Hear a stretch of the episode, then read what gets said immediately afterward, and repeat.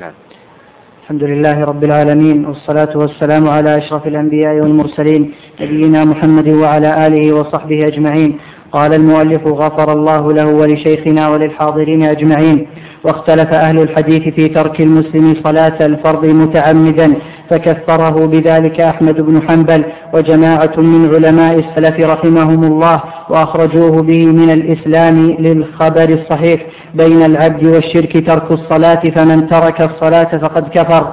وذهب الشافعي وأصحابه وجماعة من علماء السلف رحمة الله عليهم أجمعين إلى أنه لا يكفر ما دام معتقدا لوجوبها وإنما يستوجب القتل كما يستوجبه المرتد عن الإسلام وتأول الخبر من ترك الصلاة جاحدا لها كما أخبر سبحانه عن يوسف عليه السلام أنه قال إني تركت ملة قوم لا يؤمنون بالله وهم بالآخرة هم كافرون ولم يكن تلبس بكفر ففارقه ولكن تركه جاحدا له. الحمد لله رب العالمين. وصلى الله وسلم وبارك على نبينا محمد وعلى آله وأصحابه ومن تبعهم بإحسان إلى يوم الدين.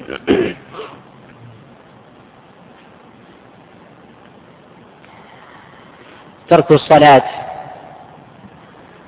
قد اختلف العلماء عليهم رحمة الله تعالى في حكم تاركها.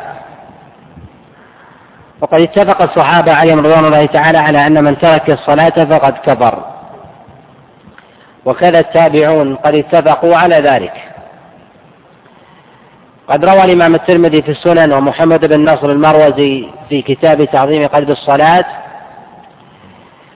من حديث الجريري عن بشر المفضل عن عبد الله بن شقيق قال ما كان أصحاب رسول الله صلى الله عليه وسلم يرون شيئا من الأعمال تركه كفر إلا الصلاة.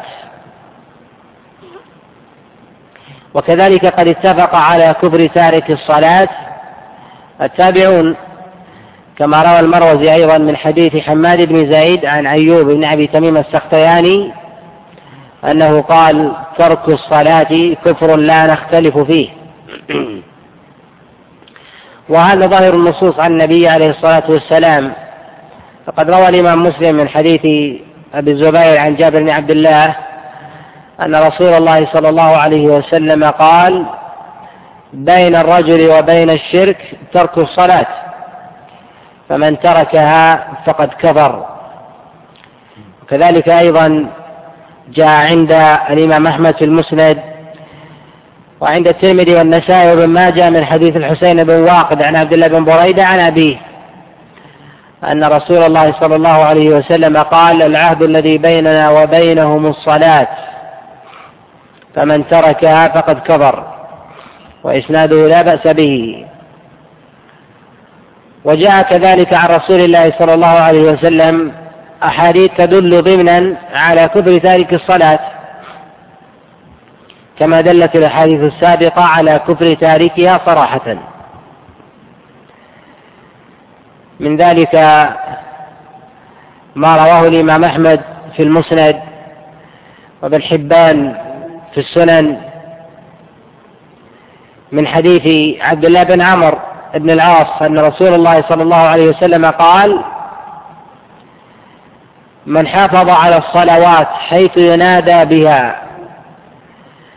كن له نورا وبرهانا ونجاة يوم القيامة. ومن لم يحافظ عليها لم تكن له نورا ولا نجاة ولا برهانا يوم القيامة. وحشر مع فرعون وهامان وقارون وأبي بن خلف. قالوا فدل ذلك على كفر تاركها. وممن استدل ومما يستدل به على كفر تارك الصلاة. ما روي عن الصحابة عليهم رضوان الله تعالى من بيان كفر تارك الصلاة. فقد روي ذلك عن أبي بكر بإسناد فيه ضعف. قد رواه المروزي من حديث رفيع بن مهران. أبي العالية عن أبي بكر الصديق عليه رضوان الله تعالى أنه كان إذا أرسل جيشا قال أقيموا عندهم قبل الصلاة فإن سمعتم أذانا وإلا فأغيروا عليهم. قالوا فجعل الأذان وإقام الصلاة علامة فارقة بين المؤمنين والكفار. وهذا ثابت عن رسول الله صلى الله عليه وسلم كما في صحيح البخاري وغيره. كذلك ثبت عن عن عمر بن الخطاب عليه رضوان الله تعالى كما رواه عبد الرزاق في المصنف من حديث معمر عن الزهري عن عبيد الله بن عبد الله عن عبد الله بن عباس قال طعن عمر بن الخطاب عليه رضوان الله تعالى في صلاة الفجر. فاحتملته أنا ومن معي من الأنصار إلى منزله وهو مغمى عليه. فقيل إنكم لا تستطيعوا أن توقظوا أمير المؤمنين إلا بالصلاة فقلنا الصلاة يا أمير المؤمنين ففتح عينيه فقال أصلى الناس قلنا نعم. فصلى وجرحه يثعب دما ثم قال لا حظ في الإسلام لمن ترك الصلاة. وقوله هنا لا حظ في الإسلام لمن ترك الصلاة الحظ نكرة في سياق النفي فتفيد العموم. أي حظ في الإسلام فدل على أنه ليس له حظ مطلقا. كذلك أيضا قد روي بأسانيد ضعيفة عن عبد الله بن عباس وعبد الله بن مسعود وحذيفة بن اليمان وعلي بن أبي طالب وعبد الله بن عمر. كفر تارك الصلاة فقد روى عبد الله بن أحمد في السنة وابن أبي شيبة من حديث أبي معقل الخثعمي أن علي بن أبي طالب قد سئل عن امرأة لا تصلي قال من ترك الصلاة فقد كفر. وجاء هذا أيضا بإسناد ضعيف من حديث شريك الليث عن إكرمة عن عبد الله بن عباس عليه رضوان الله تعالى وإسناده ضعيف أيضا وجاء عن عبد الله بن مسعود وهو ضعيف وجاء أيضا عن عبد الله بن عمر من حديث حسان بن أبي وزة. عن أبي عن عبد الله بن عمر أنه قال لأن لأن أزني أحب إلي من أن أشرب الخمر وذلك أني شربت الخمر تركت الصلاة ومن ترك الصلاة فقد كفر. وجاء هذا أيضا عن حذيفة بن اليمان عليه رضوان الله تعالى. وعن غيره من الصحابة. والمسألة فيها إجماع الصحابة والتابعين ولا أعلم من قال من الصحابة ولا من التابعين أن تارك الصلاة ليس بكافر إلا ما يروى عن الإمام الزهري عليه رحمة الله وهو أول من قال بأن تارك الصلاة ليس بكافر. ثم ثم طرأ الخلاف بعد ذلك. وأما في أصل الصحابة والتابعين فهي محل الإجماع على أنه كافر. وقد حكي الإجماع على كفر تارك الصلاة حكاه الإمام محمد بن نصر المروزي. وكذلك ذهب إليه إسحاق بن راهويه. بل قد ذهب إسحاق إلى أن من ترك شيئا من أركان الإسلام كالزكاة والصيام والحج متعمدا وإن لم يكن جاحدا فهو كافر. بل ذهب إلى أبعد من ذلك قال من لم يكفره فقد ضرب وسلك مسلك المرجئة. وقد أشار إلى هذا الحافظ بن رجب عليه رحمة الله تعالى في أوائل شرح البخاري. قال قال إسحاق من ترك شيئا من أركان الإسلام فقد كفر ومن لم يكفره فهو فهو مرجئ وذهب إلى تكفير من ترك شيئا من أركان الإسلام الخمسة كلها من غير جحود غير واحد من السلف كسعيد بن جبير ونافع مولى عبد الله بن عمر والحكم بن عتيبة وبالحبيب المالكية ورواية عن الإمام أحمد عليه رحمة الله. ونص عنه صريح. على أن من ترك الصلاة فقد كفر. ولا أعلم رواية أخرى يقول بعدم كفر تارك الصلاة وما نقله بعض الفقهاء من الحنابلة كابن بطة فيما نقله ابن قدامة عليه رحمة الله تعالى في آخر كتاب الاستسقاء. ذكر ابن بطة أنه النص واحد عن الإمام أحمد عليه رحمة الله تعالى أنه لا يرى كفر تارك الصلاة وهذا غلط. وصواب أنه رواية واحدة على أن من ترك الصلاة فقد كفر. لا أعلم عن أحد نص غير ذلك.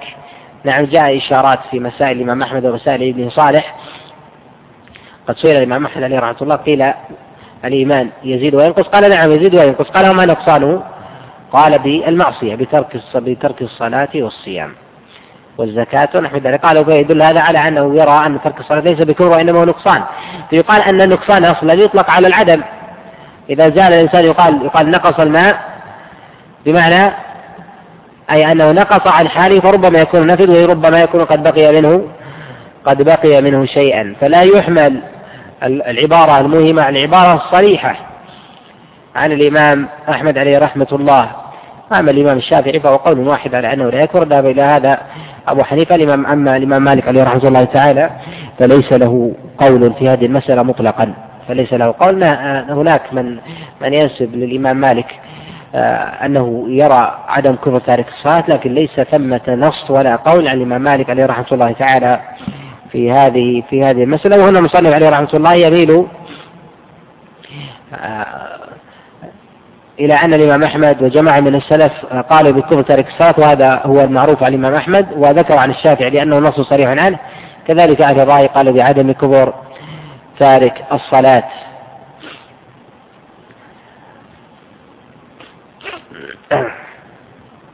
قال وإنما يستوجب القتل كما يستوجب المرتد عن الإسلام. هؤلاء الذين قالوا لا يكفر تارك تارك الصلاة قالوا أنه يستوجب القتل.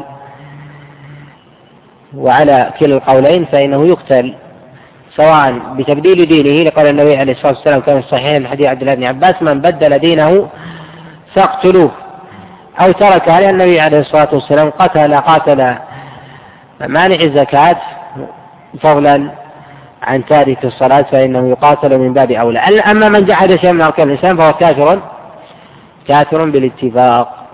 قد بين عظيم منزلة هذا الركن وهو الصلاة. الإمام محمد بن نصر المروزي في كتابه تعظيم قدر الصلاة بأحاديث وآثار كثيرة وكلام الأئمة من السلف من الصحابة والتابعين ومن جاء بعدهم. نعم.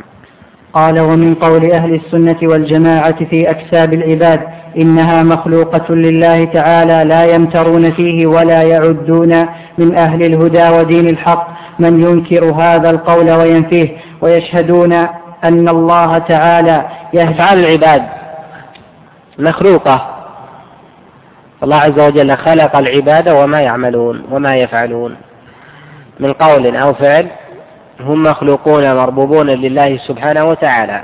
وهذا عقيدة أهل السنة والجماعة. وقد خالف في هذا وقد خالف في هذا من نفى مشيئة الله سبحانه وتعالى. ومن نفى علم الله سبحانه وتعالى قال فإذا كانت أفعال العباد مخلوقة فهذا يتضمن أن الله عز وجل قدر. ومن ينفي القدر قالوا ليست مخلوقة بل أنها من خلق العباد أنفسهم. والله عز وجل والله عز وجل لم يقدر ذلك. وأهل الضلال في هذا على ضربين. منهم من الجبرية الذين قالوا أن العباد مجبورون على هذا الفعل ومنه وهذا وهؤلاء يثبتون ضمنا أن أفعال العباد مخلوقة ولكنهم يقولون أنهم مجبورون على أفعالهم. ليس لهم مشيئة وهذا قول الجمية ويسمون بالجبرية الذين يقولون أن العباد مجبورون على أفعالهم وأقوالهم. ليس لهم اختيار. والله عز وجل قد أثبت للعباد مشيئة. قال وما تشاءون إلا إلا أن يشاء الله. نعم. قال ويشهدون أن الله تعالى يهدي من يشاء لدينه ويضل من يشاء عنه. لا حجة لمن أضله الله عليه ولا عذر له لديه. قال الله عز وجل قل فلله الحجة البالغة فلو شاء لهداكم أجمعين. وقال ولو شئنا لآتينا كل نفس هداها ولكن حق القول مني الآية. وقال ولقد ذرأنا لجهنم كثيرا من الجن والإنس الآية. سبحانه خلق الخلق بلا حاجة إليهم فجعلهم فريقين فريقا للنعيم فضلا وفريقا للجحيم عدلا وجعل منهم غويا ورشيدا وشقيا وسعيدا وقريبا من رحمته وبعيدا. لا يسأل عما يفعل وهم يسألون. ألا له الخلق والأمر تبارك الله رب العالمين. قال عز وجل كما بدأكم تعودون فريقا هدى وفريقا حق عليهم الضلالة إنهم اتخذوا الشياطين أولياء من دون الله ويحسبون أنهم مهتدون. وقال أولئك ينالهم نصيبهم من الكتاب. قال ابن عباس هو ما سبق لهم من السعادة والشقاوة.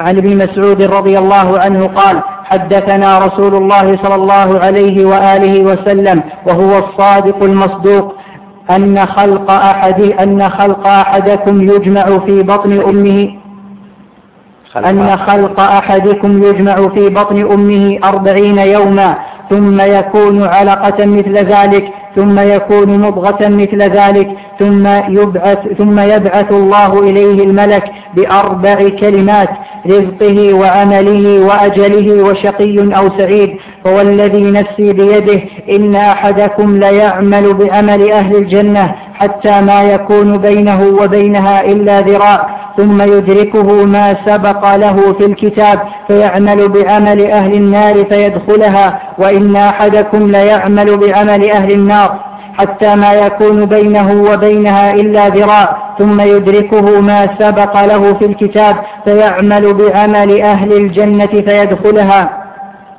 وعن عائشة رضي الله عنها أن رسول الله صلى الله عليه وسلم قال إن الرجل ليعمل عمل أهل الجنة وإنه لمكتوب في الكتاب أنه من أهل النار فإذا كان عند موته تحول فعمل, فعمل بعمل أهل النار فمات فدخل النار. وإن الرجل ليعمل بعمل أهل النار وإنه لمكتوب في الكتاب أنه من أهل الجنة. فإذا كان قبل موته عمل بعمل أهل الجنة فمات فدخل الجنة. ويشهد أهل السنة, السنة يثبتون لله سبحانه وتعالى المشيئة ويثبتون أن الله جل وعلا قدر مقادير الخلائق قبل أن يخلق السماوات والأرض وأن الله عز وجل خلق للنار خلقا وهم وهم في أصلاب آبائهم. وخلق للنار خلقا وكذلك للجنة خلقا كذلك. وهذا لا ينافي أن لا يكون للعبد مشيئة فقد أثبت الله جل وعلا للعبد مشيئة بقوله وما تشاءون إلا أن يشاء الله. وأهل الضلال في هذا الباب على ضربين منهم من نفى القدر وقالوا أن الأمر أنف وهؤلاء ظهروا في أواخر عصر الصحابة عليهم رضوان الله تعالى. وأظهر هذا الجعد بن درهم ثم جاء أضرابه من الجهمية. وكذلك قال بذلك عمر بن عبيد المعتزلي وهذا لا ينافي كون الله سبحانه وتعالى قد جعل للعباد مشيئة ومع تقديره قد جعل لعباده مشيئة يعملون بها. ولذلك النبي عليه الصلاة والسلام قال أعملوا فكل ميسر لما خلق له. فأمر بالعمل وأخبر أن ثمة قدر يصار إليه. فالله عز وجل يعلم ما مضى وما يأتي وما هو في الحال. ولذلك يعلم ما كان وما سيكون وما يكون وما لم يكن لو كان كيف يكون. وما لم يقدر الله عز وجل كونه لو قدر كونه علم الله كونه. وهذا غاية العلم المطلق لله سبحانه وتعالى. وقد نفاه أهل البدع والضلال عن الله عز وجل. وأهل الضلال يخصمون بالقدر. إذا نفوا القدر وقالوا أن الأمر أنف يخصمون ويخاصمون بعلم الله سبحانه وتعالى. إذا قالوا أنه لا قدر وأن الأمر أنف يقال لهم هل الله عز وجل يعلم أو لا يعلم؟ إن قالوا يعلم خصموا. وإن قالوا لا يعلم كذبوا الله عز وجل بعلمه الغيب.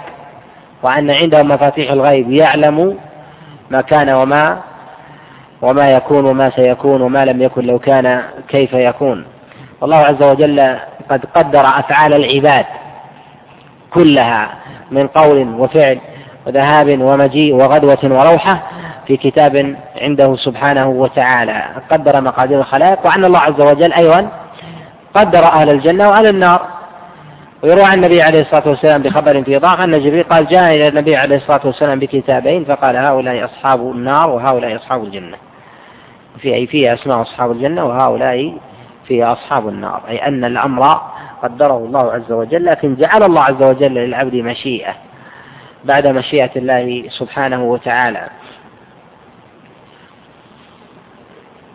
وإنما ضل أهل البدع في هذا الباب إما من باب تنزيه الله سبحانه وتعالى بزعمهم قالوا أن الله عز وجل يقدر على العباد أنهم من أهل النار ويعذبهم ويأمر بالعبادة فأرادوا بذلك تنزيها فوقعوا في تكذيب النصوص. ومنهم من فهم النصوص على غير وجهها كالجبرية الذين قالوا أن العباد مجبورون وليس لهم مشيئة أصلا ومنهم من قال وهؤلاء الغلاة الخلص في هذا الباب الذين قالوا أن أنه لا يوجد عباد أصلا. وأن أنه لا يوجد إلا الخالق. فالله عز وجل في كل مكان حال في كل مكان. قالوا فالعباد إن عبدوا الأصنام والأشجار والأحجار ما عبدوا إلا الله. واستدلوا بقول الله سبحانه وتعالى وقضى ربك ألا تعبدوا إلا إياه. قالوا قضى بمعنى قدر. فقدر الله عز وجل أن لا يعبد إلا هو. والقدر ماض ولا بد أن يأتي. فمن عبد الصنم ما عبد إلا الله لأن هذا قضاء الله لأن الله قدر ذلك. فكل معبودين عبد الله وذلك يقول الله عز وجل حال في كل مكان وهو المعبود. سبحانه وتعالى تعالى الله عز وجل عن ذلك ولذلك يقول شاعرهم العبد رب والرب عبد فيا ليت شعري من المكلف لأنهم قد حاروا في في معرفة الله سبحانه وتعالى وظلوا وظلوا في هذا الباب. وقضاء الله عز وجل على نوعين. قضى بمعنى أمر وهذا جاء تفسيره عن عبد الله بن عباس ومجاهد بن جبر وغيرهم في قول عز وجل وقضى ربك ألا تعبدوا إلا إياه أي أمر ووصى. وجاء القضاء بمعنى التقدير. إذا فقضاء الله عز وجل على نوعين بمعنى أمر وبمعنى وبمعنى قدر. ثم أراد المصنف عليه رحمة الله تعالى من إرادة حديث عبد الله بن مسعود أن يبين أن الله عز وجل كتب لكل عبد أهو شقي أم سعيد. جاء في رواية أنه يكتب على جبينه وجاء أنه يكتب في لوح. وكل ذلك وكل ذلك ثابت. فهل هذه الكتابة هي تنافي الكتابة الأولى؟ لا لا تنافيها ولكنها كتابة أخرى. فثمة كتابة للعبد. كتبها الله عز وجل عنده قبل أن يخلق وكتابة بعد أن أن يخلق في بطن أمه. أهو شقي أهو شقي أم سعيد. وحديث عائشة عليه رضوان الله تعالى يتضمن ما جاء في حديث عبد الله بن مسعود عليه رضوان الله تعالى أن الإنسان لا بد أن يصير إلى ما قدره الله عز وجل عليه. فيعمل بعمل أهل الجنة حتى ما يبقى بينه وبينها إلى ذراع فيسبق عليه الكتاب فيعمل بعمل أهل النار فيدخلها. وذلك لتقدير الله عز وجل عليه الشقاوة. نعم. قال ويشهد أهل السنة ويعتقدون أن الخير والشر والنفع والضر بقضاء الله وقدره لا مرد لها ولا محيص ولا محيد عنها ولا يصيب المرء إلا ما كتبه له ربه ولو جهد الخلق أن ينفع المرء بما لم يكتبه الله له لم يقدروا عليه ولو جهدوا أن يضروه بما لم بما لم يقضه الله لم يقدروا على لم يقدروا على ما ورد به خبر عبد الله بن عباس عن النبي صلى الله عليه وآله وسلم قال قال الله عز وجل وإن يمسسك الله بضر فلا كاشف له إلا هو وإن يردك بخير فلا راد لفضله. الآية ومن مذهب أهل السنة وطريقتهم مع قولهم بأن الخير والشر من الله وبقضائه أنه لا يضاف إلى الله تعالى ما يتوهم منه نقص على الانفراد على الانفراد. فيقال يا خالق القردة والخنازير والخنافس والجعلان وإن كان لا مخلوق إلا والرب خالقه. وفي ذلك ورد قوله قول رسول الله صلى الله عليه وسلم في دعاء الاستفتاح تباركت وتعاليت والشر ليس إليك. ومعناه والله أعلم والشر ليس مما يضاف إليك إفرادا وقصدا حتى يقال لك في المنادات يا خالق الشر ويا مقدر الشر. وإن كان هو الخالق والمقدر لهما جميعا. لذلك أضاف الخضر عليه السلام إرادة العيب إلى إرادة العيب إلى نفسه فقال فيما أخبر الله عنه في قوله أما السفينة فكانت لمساكين يعملون في البحر فأردت أن أعيبها. ولما ذكر الخير والبر والرحمة أضاف إرادتها إلى الله عز وجل فقال فأراد ربك أن يبلغ أشدهما ويستخرج كنزهما رحمة من ربك ولذلك قال مخبرا عن إبراهيم عليه السلام أنه قال وإذا مرضت فهو يشفين فأضاف المرض إلى نفسه والشفاء فأضاف المرض إلى نفسه والشفاء إلى ربه وإن كان الجميع منه. الله عز وجل قد قدر المقادير كما تقدم وقد جاء في الصحيح من حديث عمران بن حسين الله عز وجل قدر المقادير. قبل أن يخلق السماوات والأرض بخمسين ألف عام. قدر الشقاوة والسعادة والخير والشر على العباد. ولذلك النبي عليه الصلاة والسلام قد أخبر في حديث عبد الله بن عباس كما في المسند والسنن قال اعلم أن ما أصابك لم يكن ليخطئك وأن ما أخطأك لم يكن ليصيبك. رفعت الأقلام وجفت الصحف. قال عليه الصلاة والسلام قال واعلم أن واعلم واعلم أن الناس لو اجتمعوا على أن ينفعوك بشيء لم ينفعوك إلا بشيء قد كتبه الله لك وأنهم لو اجتمعوا على أن يضروك بشيء لم يضروك بشيء إلا بشيء قد كتبه الله عليك. هذا هو قدر الله عز وجل وقضاه على العبد قدر على الإنسان ذلك. فإذا آمن الإنسان بالقضاء والقدر فإن هذا تسلية للمصاب. يعلم أن ذلك بقضاء الله وقدره فيحمله ذلك على الإيمان والصبر والاحتساب. ولذلك إذا أصيب العبد بمصيبة فالمؤمن يختلف عن الكافر. ولذلك يقول النبي عليه الصلاة والسلام عجبا لأمر المؤمن إن أصابته ضراء. صبر فكان خيرا له وإن أصابته سراء شكر فكان خيرا له. فكل أمر العبد كله له خير. لذلك يقول سلمان الفارسي عليه رضوان الله تعالى إن المؤمن يصبر ويثاب على ذلك والكافر كالناقة أو الجمل يمرض ولا يدري ويعقل ولا يدري لما عقله أهله ولما ولما أطلقوه. أما المؤمن فيعلم أن ثمة قدر. أما الكافر فلا. لا يدري لما مرض ولما وعك ولما مات فلان ولما ابتلي ونحو ذلك فهو كالبهائم أو أضل سبيلا. ولذا يجب أن يعلم أن الإنسان إنما يثاب في باب المصائب على الصبر لا على المصيبة بعينها. فإذا نزلت بالإنسان نازلة من مرض وهم ونحو ذلك لا يثاب, لا يثاب بهذا المرض. كما يفهمه كثير من الناس كلا بل يثاب بما يترتب على ذلك من الصبر. فإذا أصيب بمصيبة وجزع وتضجر فهل يثاب على ذلك؟ لا يثاب قطعا. بل يثاب على الصبر الذي يتبع تلك المصيبة. وهذا وهذا الباب من باب تسلية تسلية أهل المصائب.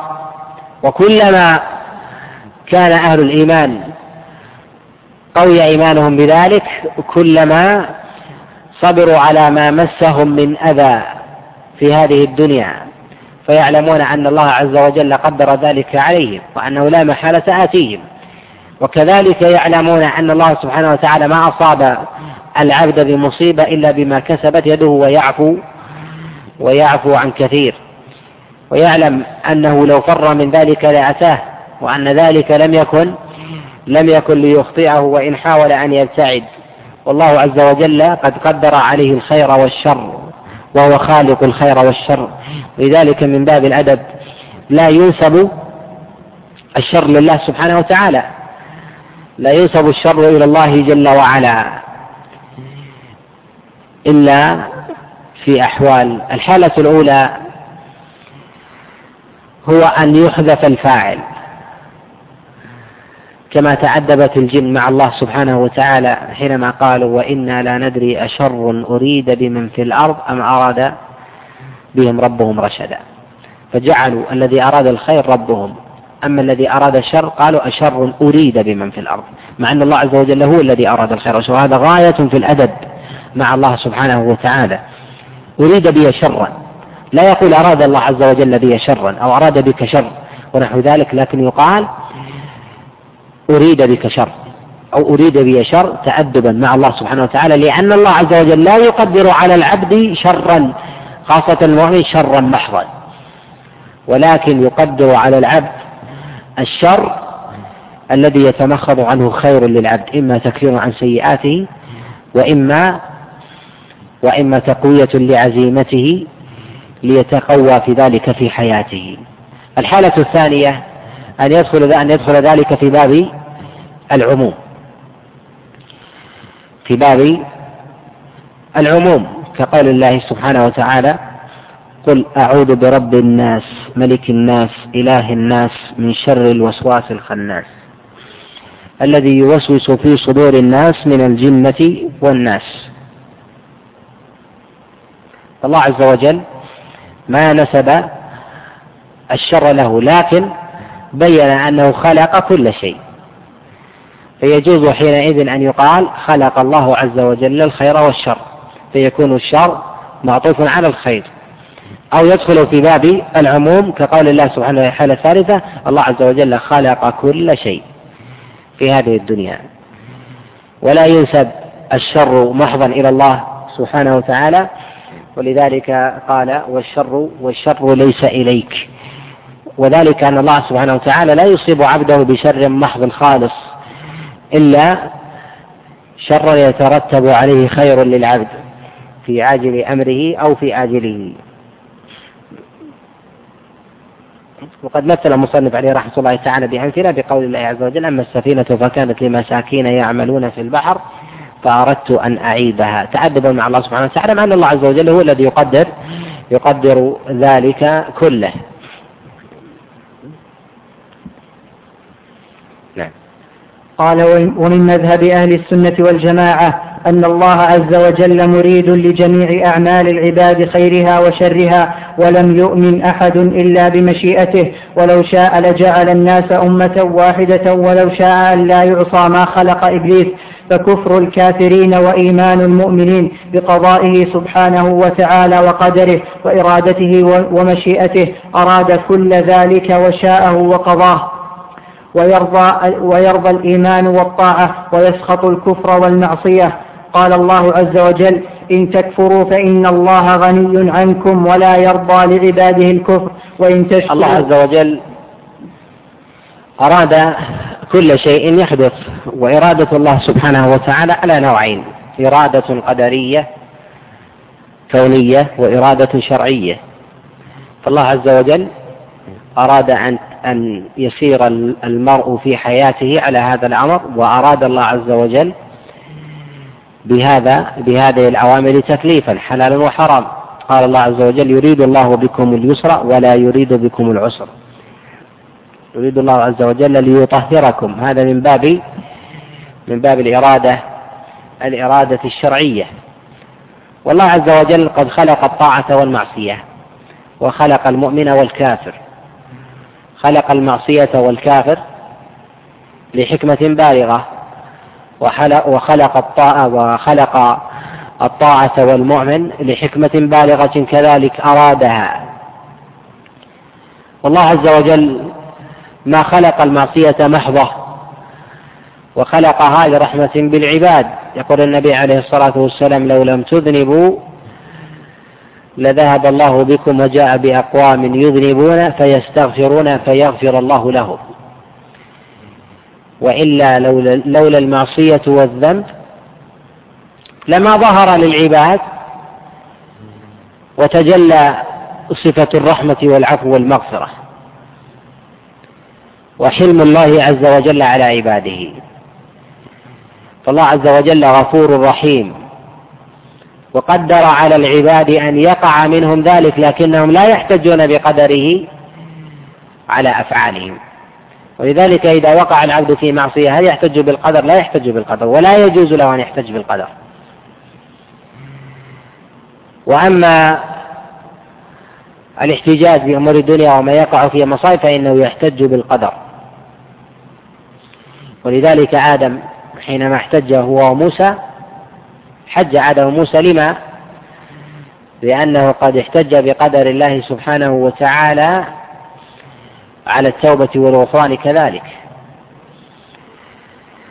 فالمؤمن يحتج بقدر الله على ما يقع منه من مخالفة ولا يمنعه احتجاجه من القدر من التوبة والإنابة إلى الله سبحانه وتعالى أما الاحتجاج بالقدر المحض على الذنب والمعصية التي تقع من الإنسان فهذا ليس من طريق أهل الإيمان بل هو من طريق إبليس. ففرق بين آدم عليه الصلاة والسلام وبين إبليس. فإبليس حينما أغواه الله سبحانه وتعالى احتج بالقدر. قال لئن أغويتني. فأغواه الله سبحانه وتعالى فاحتج بالغواية ولم يتب وبقي على ما هو عليه. أما أما آدم عليه الصلاة والسلام احتج بقضاء الله سبحانه وتعالى عليه في قصته مع موسى ثم أراد التوبة من الله سبحانه وتعالى والإنابة.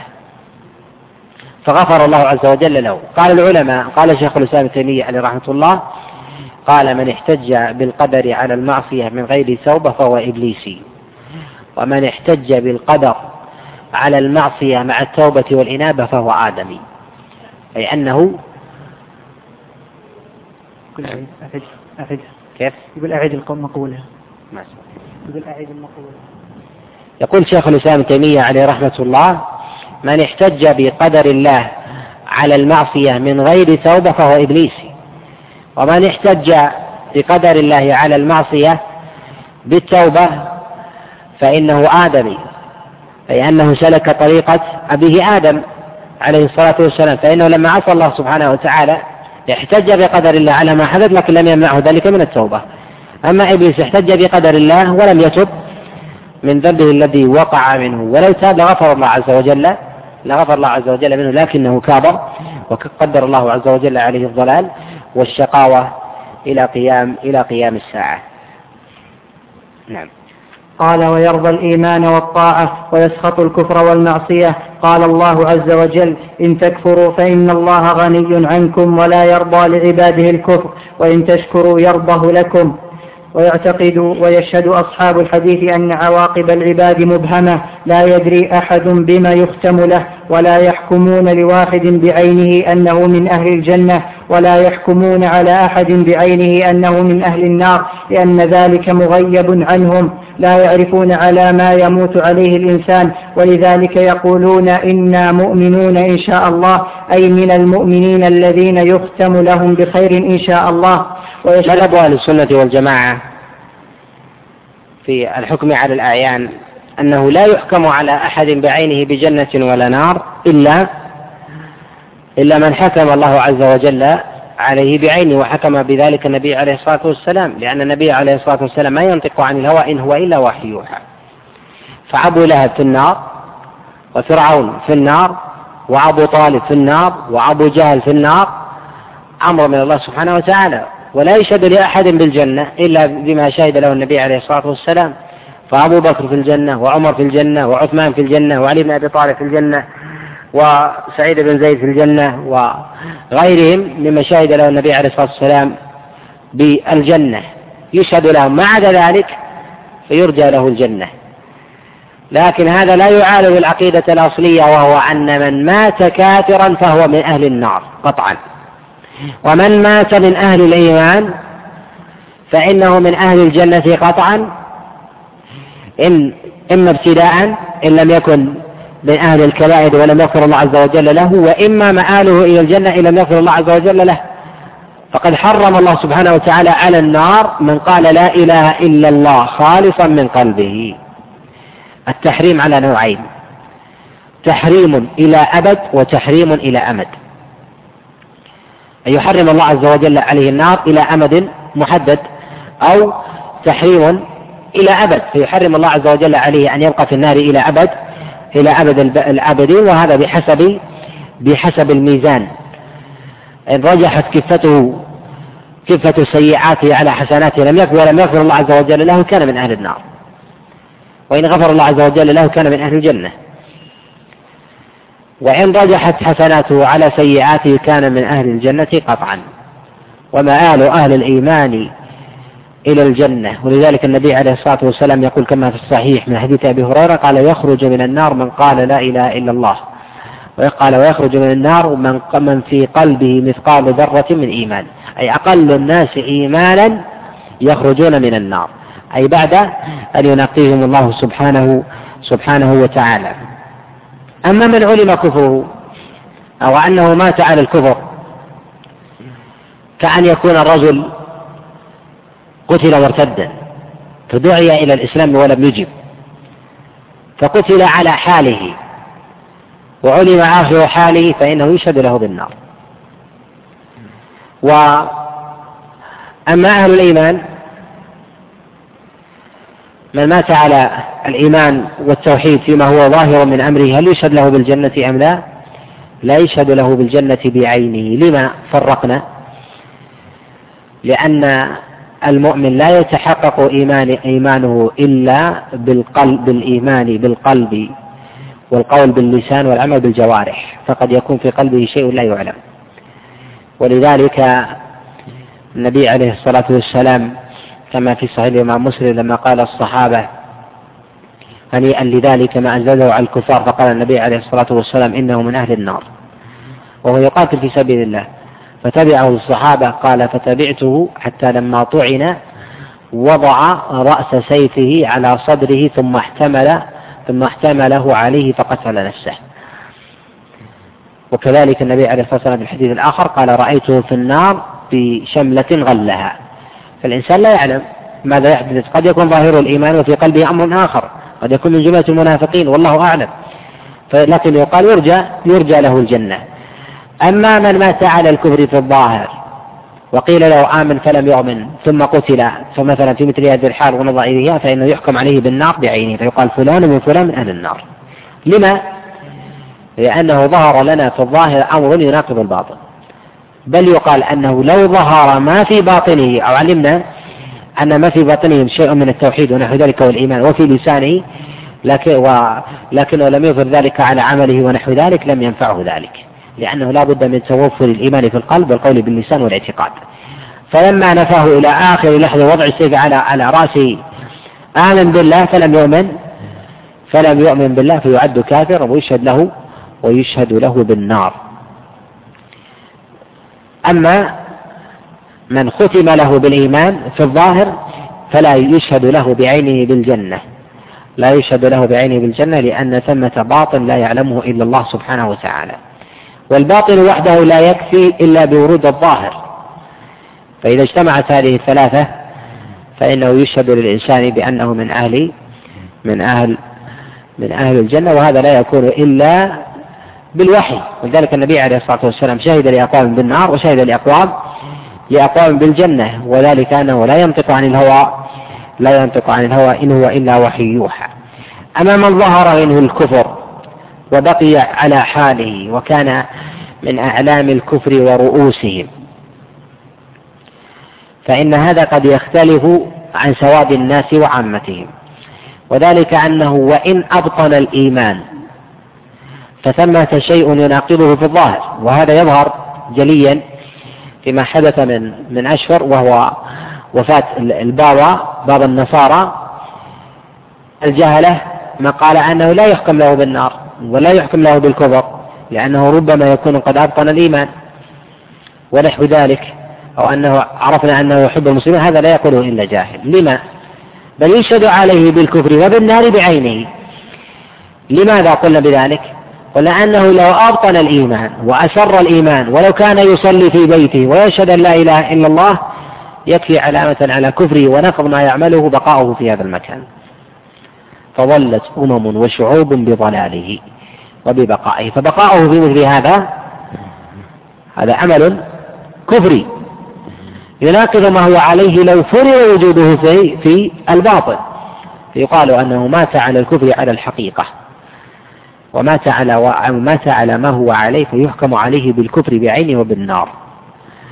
لأنه مات مات على ذلك. وأما ما عدا سواد الناس أو السلاطين ونحو ذلك الذين بقوا على أمر دنيوي وليس على أمر ديني. من الحكام الكفرة؟ سواء يهود أو نصارى أو مرتدين وغيرهم الذين ليسوا على من على على قيادات دينية. فلا يضل بهم الناس ولكنهم على متاع الدنيا ونحو ذلك. هؤلاء قد يجري عليهم مسألة أنه قد يكون أبطن الإيمان. ونحو ذلك إذا لم يكن يظهر فيه بالظاهر إضلال لفئام من الناس. فإن هذا يقال إما على الكفر فهو من أهل من أهل النار. أما من بقي على أمر يناقض الإسلام وجوده وإن كان صامتا فهذا كفر بالله سبحانه وتعالى وخروج عن الإسلام. نعم.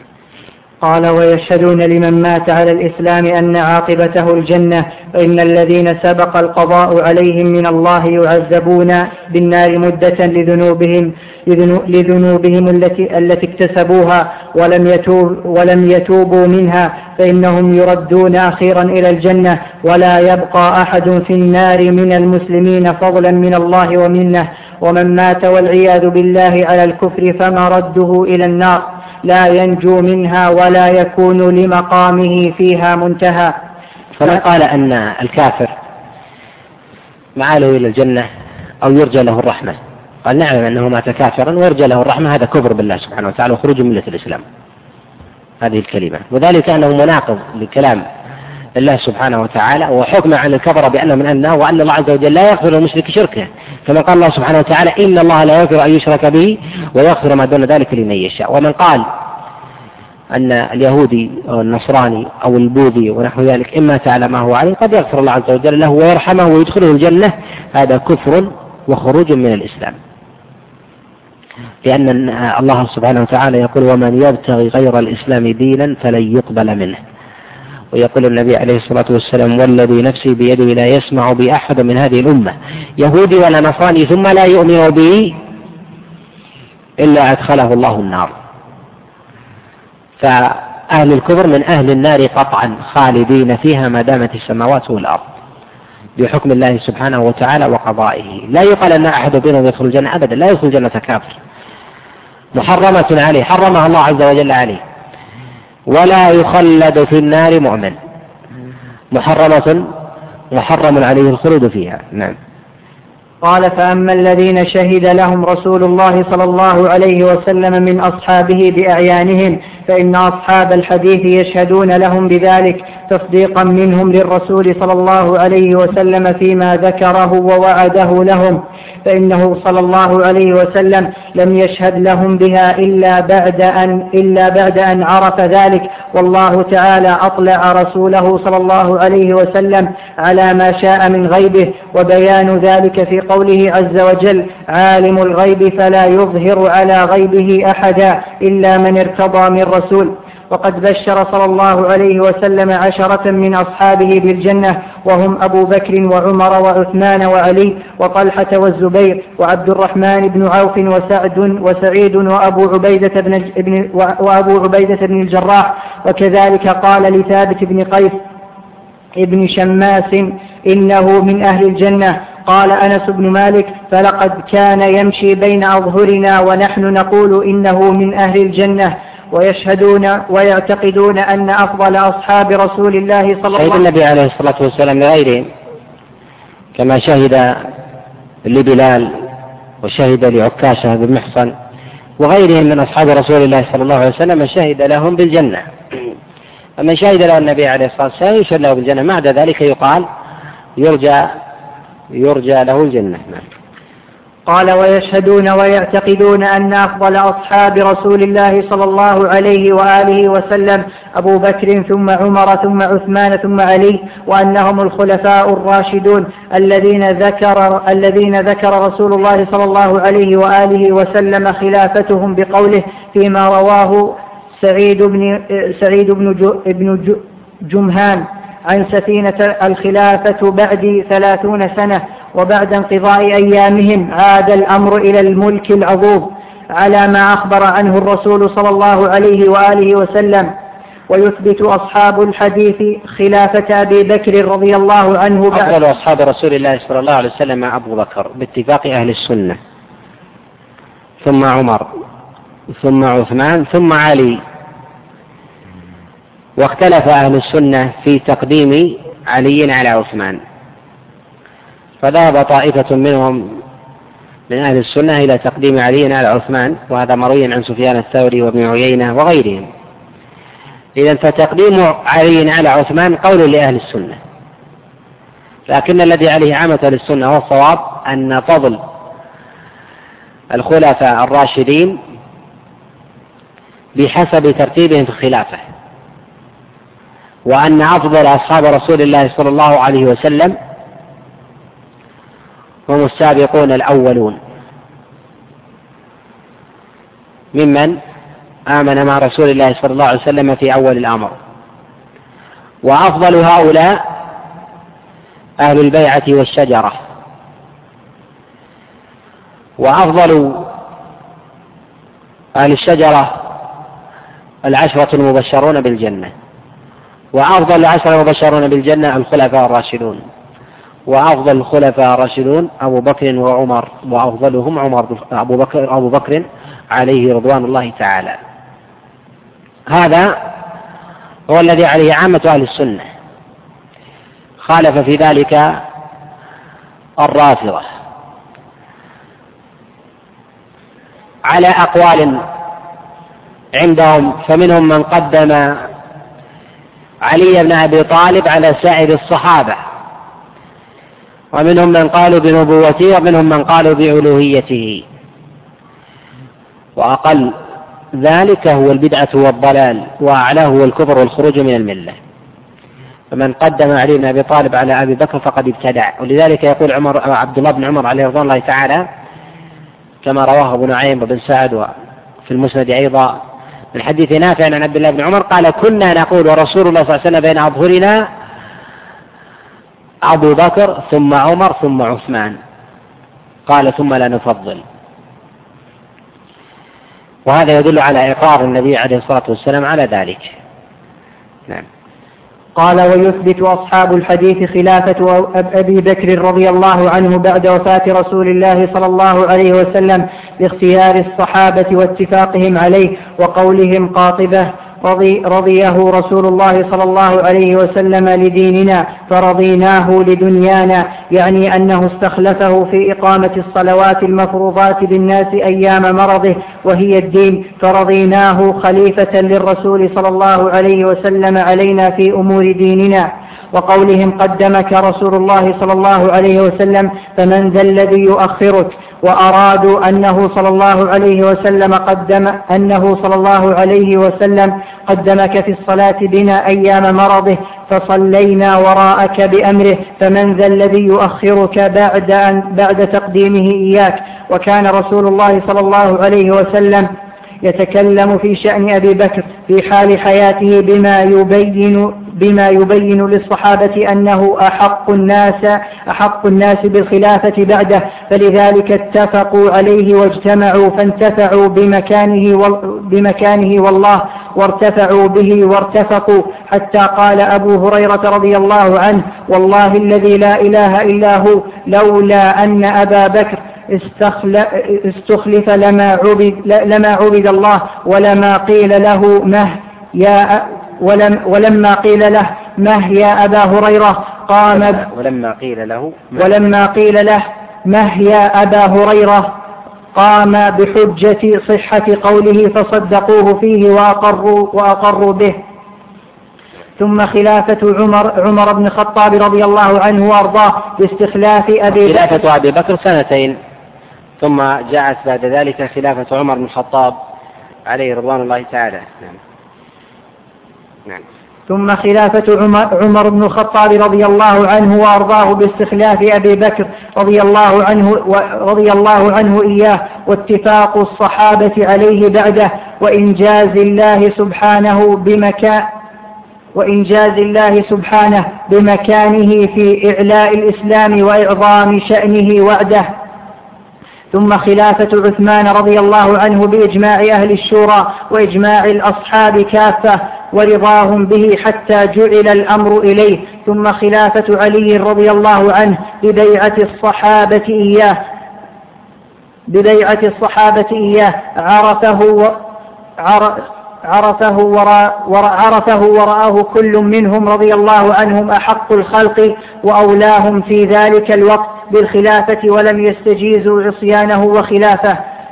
فكان هؤلاء الأربعة الخلفاء الراشدين الذين نصر الله بهم الدين وقهر وقسر بمكانهم الملحدين وقوى بمكانهم الإسلام ورفع في أيامهم للحق الأعلام ونور بضيائهم ونورهم وبهائهم الظلام وحقق بخلاف وهم المقصودون في حديث العرباض بن سارية في المسند والسنن بقول النبي عليه الصلاة والسلام عليكم بسنتي وسنة الخلفاء الراشدين المهديين من بعدي.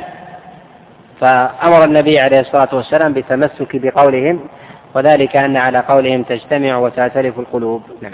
وحقق بخلافتهم وعده السابق في قوله عز وجل وعد الله الذين آمنوا منكم وعملوا الصالحات ليستخلفنهم في الأرض كما استخلف الذين من قبلهم وليمكنن لهم دينهم الذي دينهم الذي ارتضى لهم وليبدلنهم من بعد خوفهم أمنا. الآية وفي قوله أشداء على الكفار. فمن أحبهم وتولاهم ودعا لهم ورأى حقهم وعرف فضلهم فاز في الفائزين ومن أبغضهم وسبهم ونسبهم إلى ما تنسبهم الروافض والخوارج لعنهم الله فقد هلك في الهالكين. قال رسول الله صلى الله عليه وآله وسلم لا تسبوا أصحابي فمن سبهم فعليه لعنة الله. وقال من أحبهم فبحبي أحبهم ومن أبغضهم فببغضي أبغضهم ومن آذاهم فقد آذاني ومن سبهم فعليه لعنة الله. وذلك لما وقر في قلوبهم من إيمان وتصديق ويقين فإنهم أضر الناس قلوبا واختارهم الله عز وجل لصحبة نبيه عليه الصلاة والسلام. ولذلك لما وقر في قلبهم من إيمان ويقين بالله سبحانه وتعالى لا يكاد يحصل لغيرهم. يقول النبي عليه الصلاة والسلام لا تسبوا أصحابي. هو الذي نفسي بيده لو أنفق أحدكم مثل أحد ذهبا ما بلغ مد أحدهم ولا نصيفه لماذا تجاوز أحدهم بمد جبل أحد ذهبا؟ لماذا؟ لأنه أنفقوا بيقين. وإخلاص لله سبحانه وتعالى لا لا تشوبه شائبة. حتى أنفق أحدهم بيمينه ما لا تعلم شماله. ولذلك النبي عليه الصلاة والسلام أو عثمان بن عفان عليه رضوان الله تعالى حينما اجتمع لديه الخوارج وقتلوه قالوا قال قبل ذلك قال أشهدكم لا تذكروا أن النبي عليه الصلاة والسلام قال من اشترى بئر كذا وكذا فله الجنة قال فاشتريتها. يذكرهم بأن النبي عليه الصلاة والسلام قد شهد له بالجنة. أي أنه إن ختم له أنه لا بد أن يختم له بخير فهو مشهود له بالجنة لا يمكن أن يختم له بشر فذكرهم بما أخبر به النبي عليه الصلاة والسلام. بل جعل النبي عليه الصلاة والسلام الصحابة أمنا لهذه الأمة. كما روى الإمام مسلم أن النبي عليه الصلاة والسلام صلى بأصحابه المغرب ثم خرج إلى داره. فلما أذن العشاء حضر إلى الصلاة قال لا زلتم في مكانكم. قالوا نعم ننتظرك يا رسول الله. فنظر النبي عليه الصلاة والسلام إلى النجوم فقال النجوم أمنة للسماء فإذا ذهبت النجوم أتى السماء ما توعد. وأنا أمنة لأصحابي فإذا ذهبت أتى أصحابي ما يوعدون وأصحابي أمنة لأمتي فإذا ذهب أصحابي أتى أمتي ما يوعدون. فهنا قد شبههم بالنجوم الذي هم أمنة للسماء. قال السماء النجوم أمنة للسماء. قال وأصحابي أمنة لأمتي. ولذلك قد يعضد هذا ما جاء النبي عليه الصلاة والسلام في سنن البيهقي وغيره بإسناد واهي ينسبه للنبي عليه الصلاة والسلام قال أصحابي كالنجوم بأيهم اقتديتم اهتديتم هذا الحديث باطل لا يصح عن النبي عليه الصلاة والسلام لكن بمعناه ما جاء في صحيح الإمام مسلم عليه رحمة الله بقول النبي عليه الصلاة والسلام أصحابي أمانة لأمتي فإذا ذهب أصحابي أتى أمتي ما يوعدون. ومعنى ذلك أن تقع الفتنة. ويقع الفرقة والخلاف لأنهم هؤلاء بهم حفظت الأمة. ووقع الله عز وجل هذه الأمة الشرور والفتن. كما قال النبي عليه الصلاة والسلام أنا أمنة لأصحابي فإذا ذهبت أتى أصحابي ما يوعدون. فبمجرد وفاة النبي عليه الصلاة والسلام قد دبت الفرقة والخلاف. فأول خلاف والأمنة التي انكسرت بوفاة النبي عليه الصلاة والسلام أول خلاف اختلفوا عليه هل مات النبي أو لم يمت؟ وما حدث في ذلك من لغط حتى قال أبو بكر الصديق عليه رضي الله تعالى ذكرهم بقول الله عز وجل وما محمد إلا رسول قد خلت من قبله الرسل أفإن مات أو قتل؟ وقال الله عز وجل إنك ميت وإنهم ميتون. لأنه يموت كغيره. و كذلك لما خالف في هذا عمر الخطاب عليه رضوان الله تعالى وهو من هو؟ في الجلالة والفضل. وفيه دليل أن العالم مهما بلغ في علمه أنه في حال النازلة وربما يغيب عنه ظاهر الأدلة فينبغي أن يذكر. وربما يذهل عن تلك النصوص فينبغي أن يذكر بالآية وبالدليل باللين والرفق وإن كان يخالف آية صريحة.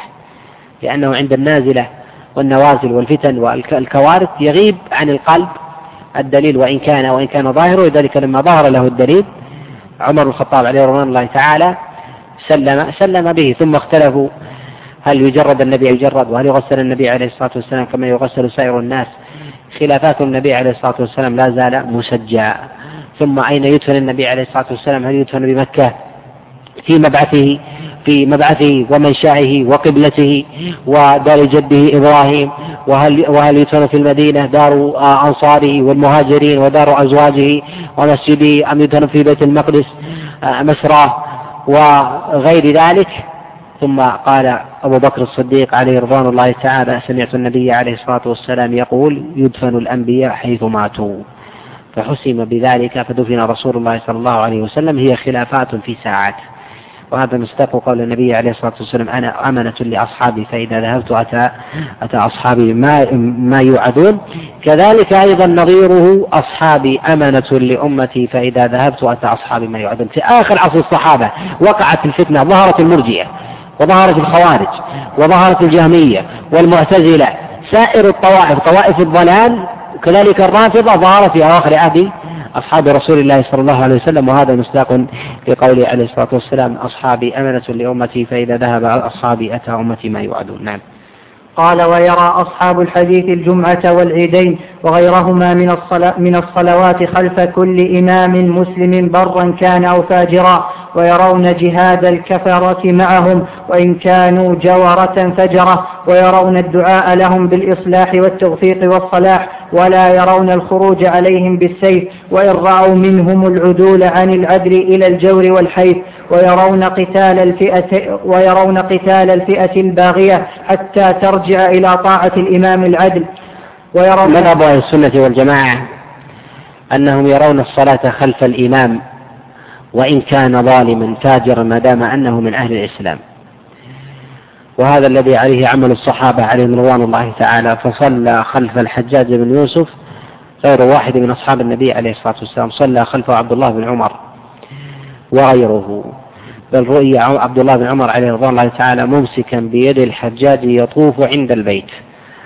وهذا لأن في ذلك تأليف لكلمة المسلمين وجمعا لها وإن بغى وظلم ذلك الوالي. وأنه يصلى خلفه الصلوات الخمس والجمعة والعيدين. وهذا يريد بذلك أن أئمة المسلمين في ذلك الوقت هم الذين يقومون بأداء الصلاة.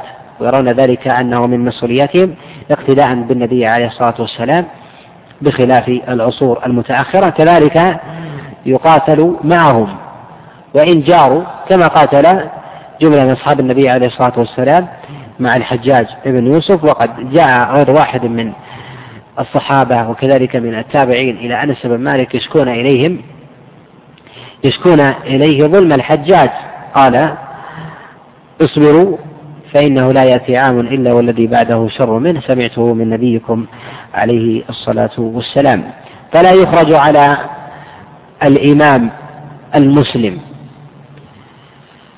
عدلا أو كان ظالما ما دام أنه من أهل الإسلام ما لم يظهر منه كفرا بواحا. وإن ظهر منه كفر بواح فإنه يقاتل إن قدر عليه وإن لم يقدر فلا يقاتل. فلا يقاتل.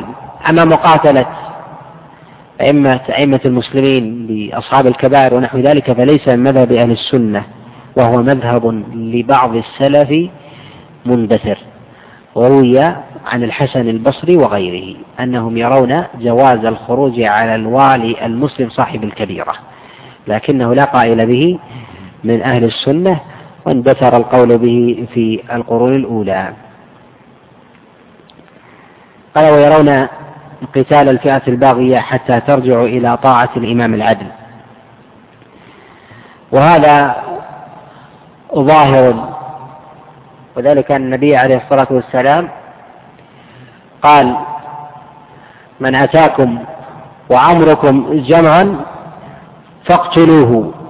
وكذلك النبي عليه الصلاة والسلام يقول إذا بويع لخليفتين فاقتلوا الثاني منهما وذلك أن في ذلك نزاع الإسلام والمسلمين وشق للصف فينبغي أن تكون الولاية لواحد. فإذا خرجت فئة باغية على الوالي المسلم فإنها تقاتل. فإنها تقاتل حتى تخضع لطاعة الوالي المسلم لأن في خروجهم بغي وظلم حذر النبي عليه الصلاة والسلام حذر النبي عليه الصلاة والسلام منه. فإذا كان الملك والولاية للوالي وإن كانت بالقوة فإنه يجب عليه الطاعة ويجب على الرعية البيعة. ولذلك النبي عليه الصلاة والسلام قال كما في حديث عرباض بن سارية قال وعليكم بالسمع والطاعة وإن تأمر عليكم عبد. وإن تأمر عليكم عبد غاية في الاحتقار. جاء في رواية كأن رأسه زبيبة. غاية في الاحتقار وأن العرب تأنف من ذلك أن يليها مولى أو عبد. قال وإن تعمر عليكم عبد عليكم بالسمع والطاعة. لأن في ذلك تأليف لقلوب الناس وجمع للكلمة. والنبي عليه الصلاة والسلام يقول عليكم بالجماعة فإنما يأكل الذئب من الغنم القاصية. نعم. قال ويرون الكف عما شجر بين أصحاب رسول الله صلى الله عليه وآله وسلم وتطهير, الألسن وتطهير الألسنة عن ذكر ما يتضمن عيبا لهم ونقصا فيهم. ويرون الترحم على جميعهم والموالاة لكافتهم. وكذلك يرون تعظيم قدر أزواجه رضي الله عنهن والدعاء لهن ومعرفة, ومعرفة, ومعرفة فضلهن والإقرار بأنهن أمهات المؤمنين. ويعتقدون الله عز وجل قد شهد للصحابة بأنهم مرضي عنهم. قال الله سبحانه وتعالى رضي الله عنهم ورضوا عنه. فأخبر بالصفتين أن الله عز وجل رضي عنهم وأنهم رضون عن ربهم بما قدر الله عز وجل ووفقهم الإيمان. وهذا دليل على بقائهم على ذلك سواء كانوا في عصر النبي عليه الصلاة والسلام أو بعد ذلك. وما حدث من خلاف وفرقة. بينهم وخصومة سواء في عصر النبي عليه الصلاة والسلام فقد وقع خلاف بين أعيانهم بين فلان وفلان.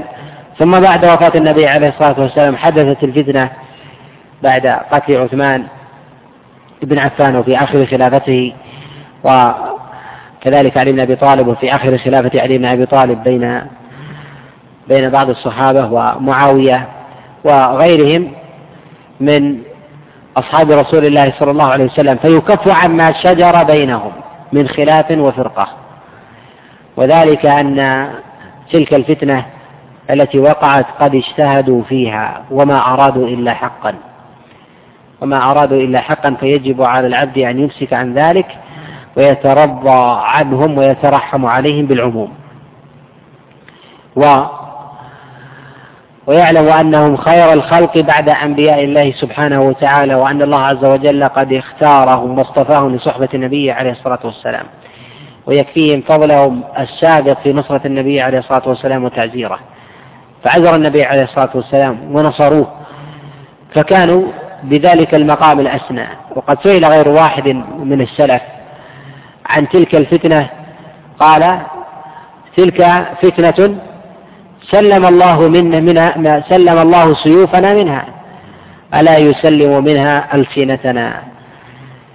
فكما أن الله عز وجل سلم الإنسان منها فيسلم الله عز وجل لسانه كذلك فلا يتعرض لأحد بتخطئة ولا ولا بتعريض ولا بقدح ولا بطعن بل يترضى على العموم. وقد ذهب بعض أهل السنة إلى الكلام بالإجمال حينما تعرضوا لمسألة البغاة ونحو ذلك. وقد تكلم في الإمام الشافعي عليه رحمة الله حينما تكلم في كتابه الأم حينما تكلم في كتابه الأم على مسألة قتال البغاة وأورد ما حدث في الصحابة في قصة طلحة والزبير ونحو ذلك فقيل أجعل طلحة والزبير بغاة؟ فقال الإمام أحمد عليه رحمة الله تعالى منتصرا له قال إذا لم يضع ذلك فأين يتكلم على مسألة البغاة الحمد لله. فيتكلم بالعموم من غير خوض في تفاصيل ما حدث في أصحاب رسول الله صلى الله عليه وسلم من فتنة وفرقة فيترحم عليهم بالعموم. لذلك ذهب جماهير أهل السنة أن علي بن أبي طالب في في قتاله لمعاوية كان مصيبا لقول النبي عليه الصلاة والسلام كما في الصحيح من حديث آه، أن النبي عليه الصلاة والسلام قال لعمار ويح عمار تقتله الفئة الباغية. ويح عمار تقتله الفئة الباغية فقتل في صف علي بن أبي طالب عليه رضوان الله تعالى في مقابل معاوية فلما وجده مقتولا علي بن أبي طالب كبر علامة على أنه على الحق. ومع ذلك قد ذهب من كان مع معاوية وقالوا أن النبي عليه الصلاة والسلام حينما قال ويح عمار تقتله الفئة الباغية قالوا أن المراد بذلك من يتسبب بقتله ويدفعه إلى المقاتلة. وهذا حملهم على ذلك القرب للحق وبغية الحق لا التمادي في الباطل. فكل منهم ما أراد ما أراد إلا حقا رضي الله عنهم وأرضاهم والذي عليه جماهير أهل السنة على أن علي بن أبي طالب أو عامة أهل السنة أن علي بن أبي طالب ومن معه كانوا هم على الحق من غير خوض من غير خوض في تفاصيل. الدخول في تفاصيل ما حدث فتنة ونحو ذلك تغير الصدور وتحدث من البلبلة وكذلك الحقد والغل على بعض أصحاب رسول الله صلى الله عليه وسلم إما الإنسان هو غني عنه نعم. قال ويعتقدون ويشهدون أن أحدا لا تجب له الجنة وإن كان عمله حسنا وطريقه مرتضى إلا أن يتفضل الله عليه فيوجبها له بمنه وفضله. إذ عمل الخير الذي إذ, إذ عمل الخير الذي عمله لم يتيسر له.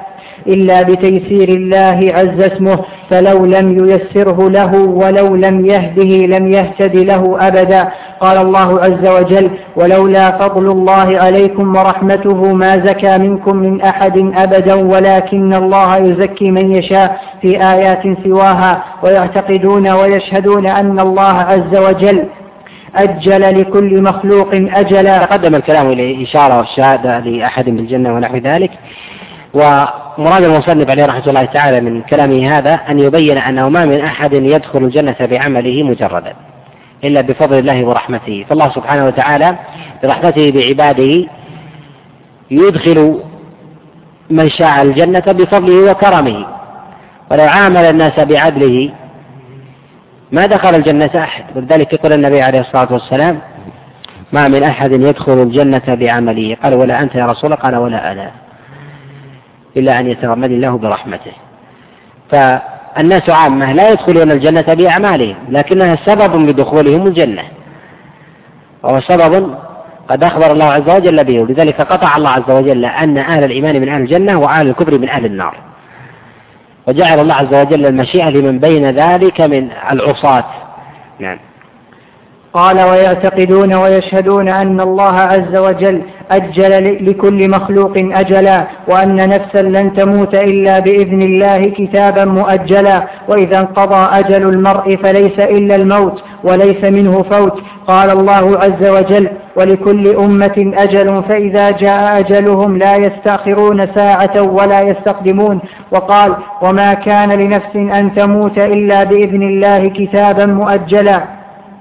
ويشهدون أن من مات أو قتل فقد انقضى أجله. قال الله عز وجل لو كنتم في بيوتكم لبرز الذين كتب عليهم القتل إلى مضاجعهم. وقال أينما تكونوا يدرككم الموت ولو كنتم في بروج مشيدة. تقدم الإشارة إلى قدر الله سبحانه وتعالى وكتابته لما يحدث للإنسان في هذه الدنيا وأن الله عز وجل قد قدر للناس لكل واحد منهم يوما لا يستأخر عنه ولا يستقدم. فهو أجله المحتوم الذي لا بد أن يأتيه. فلا يتقدم لحظة ولا يتأخر أخرى. يعني قال ويعتقدون أن الله سبحانه خلق الشياطين يوسوسون للآدميين ويقصدون, ويقصدون استذلالهم ويترصدون لهم. قال الله عز وجل وإن الشياطين ليوحون إلى أوليائهم ليجادلوكم وإن أطعتموهم إنكم لمشركون. وأن الله تعالى يسلطهم على من يشاء ويعصم من كيدهم ومكرهم من يشاء. قال الله عز وجل واستفزز من استطعت منهم بصوتك وأجلب عليهم بخيلك ورجلك وشاركهم في الأموال والأولاد وعدهم وما يعدهم الشيطان إلا غرورا. إن عبادي ليس لك عليهم سلطان وكفى بربك وكيلا. وقال إنه ليس له سلطان على الذين آمنوا وعلى ربهم يتوكلون. إنما سلطانه على الذين يتولونه. يعتقد أهل السنة والجماعة أن الله عز وجل خلق الشياطين لإغواء بني آدم والوسوسة لهم وهذا امتحان واختبار. والشيطان هو من مردة الجن فالجن اسم يطلق على المسلمين والكفار. والشيطان أو الشياطين يطلق على الكفرة والمردة منه. والشيطان مشتق من شطن إذا خرج. يقال شطن فلان إذا خرج لذلك إذا خرج الإنسان عن المعتاد فيقال شطن فلان إذا خرج عن العادة عما اعتاد له الناس. ولذلك يقول يحيى بن معين في أحد الرواة مترجما له لما سئل عنه قال قال فلان شيطان. يريد بذلك أنه قد بلغ بالحفظ والقوة ما خرج عن عادة الناس فسماه شيطانا أي خرج عن المعتاد. لا يريد بذلك أنه من المردة والشياطين خلقهم الله سبحانه وتعالى من نار وهل هم من ذرية إبليس أم لا؟ الله أعلم بذلك. وهل يتزاوجون أم لا؟ قد اختلف العلماء في هذا وليس ثمة دليل صريح في ذلك. من العلماء من قال آه، أن أنهم يتزاوجون ومنهم ذكر وأنثى ومنهم من قال أن إبليس يتزوج وهذه ذريته ومنهم من قال أن له آلتان آلة ذكر وأنثى ونحو ذلك. قال كله لا دليل عليه. وقد سئل عامر بن شرحيل الشعبي عن إبليس أو الشياطين هل يتزوجون أو أو إبليس تزوج أم لا؟ قال ذلك عرس ما حضرناه، فلا ينبغي الإنسان أن يشغل نفسه بهذا خاصة أنه لا يوجد دليل على ذلك من الكتاب والسنة. وما من أحد من الناس إلا وله قرين يوسوس له. فقد سئل النبي عليه الصلاة والسلام عن ذلك؟ فقال ما من أحد إلا ومعه قرين. قال ولا أنت يا رسول الله؟ قال ولا أنا إلا أن الله أعانني عليه فأسلم. اختلف العلماء في هذا المعنى بقوله أعانني الله عليه فأسلم. هل أسلم أنا أسلم أنا من شره أم أنه هو دخل في الإسلام؟ منهم من حمله على هذا المعنى ومنهم من حمله على الآخر. وعلى المعنى الآخر بقوله فعانني الله عليه فأسلم دخل في الإسلام قال بعضهم يسوغ أن يدعو الإنسان لقرينه أن الله عز وجل يهديه للإسلام. ولكن هذا لا دليل عليه. ووارد في الشرع أن الإنسان يستعيذ من الشيطان ومن شره وفتنته فيستعيذ من قرينه ويستعيذ من الشياطين عامة فإنهم فإنهم يحرصون على إغواء بني آدم. نعم. قال ويشهدون أن في الدنيا سحرا وسحرة إلا أنهم لا يضرون أحدا إلا بإذن الله عز وجل وما هم بضارين به من أحد إلا بإذن الله. ومن سحر منهم واستعمل ومن سحر منهم واستعمل السحر واعتقد أنه يضر أو ينفع بغير إذن الله تعالى فقد كفر وإذا وصف ما يكفر به استتيب فإن تاب وإلا ضربت عنقه وإذا وصف ما ليس بكفر أو تكلم بما لم يفهم نهي عنه فإن, فإن عاد عزر وإن قال السحر ليس بحرام وأنا أعتقد إباحته وجب قتله لأنه استباح ما أجمع المسلمون على تحريمه. السحر سمي سحرا لخفائه وذلك يسمى السحر سحرا في الليل لأنه يختفى فيه. فإذا أراد الإنسان أن يتخفى بفعل فإنه يفعله في السحر لأنه يتخفى بذلك يسمى السحر سحرا لأنه يخفي مجرى الطعام. لذلك تقول عائشة عليه رضي الله تعالى توفي النبي عليه الصلاة والسلام بين سحري ونحري.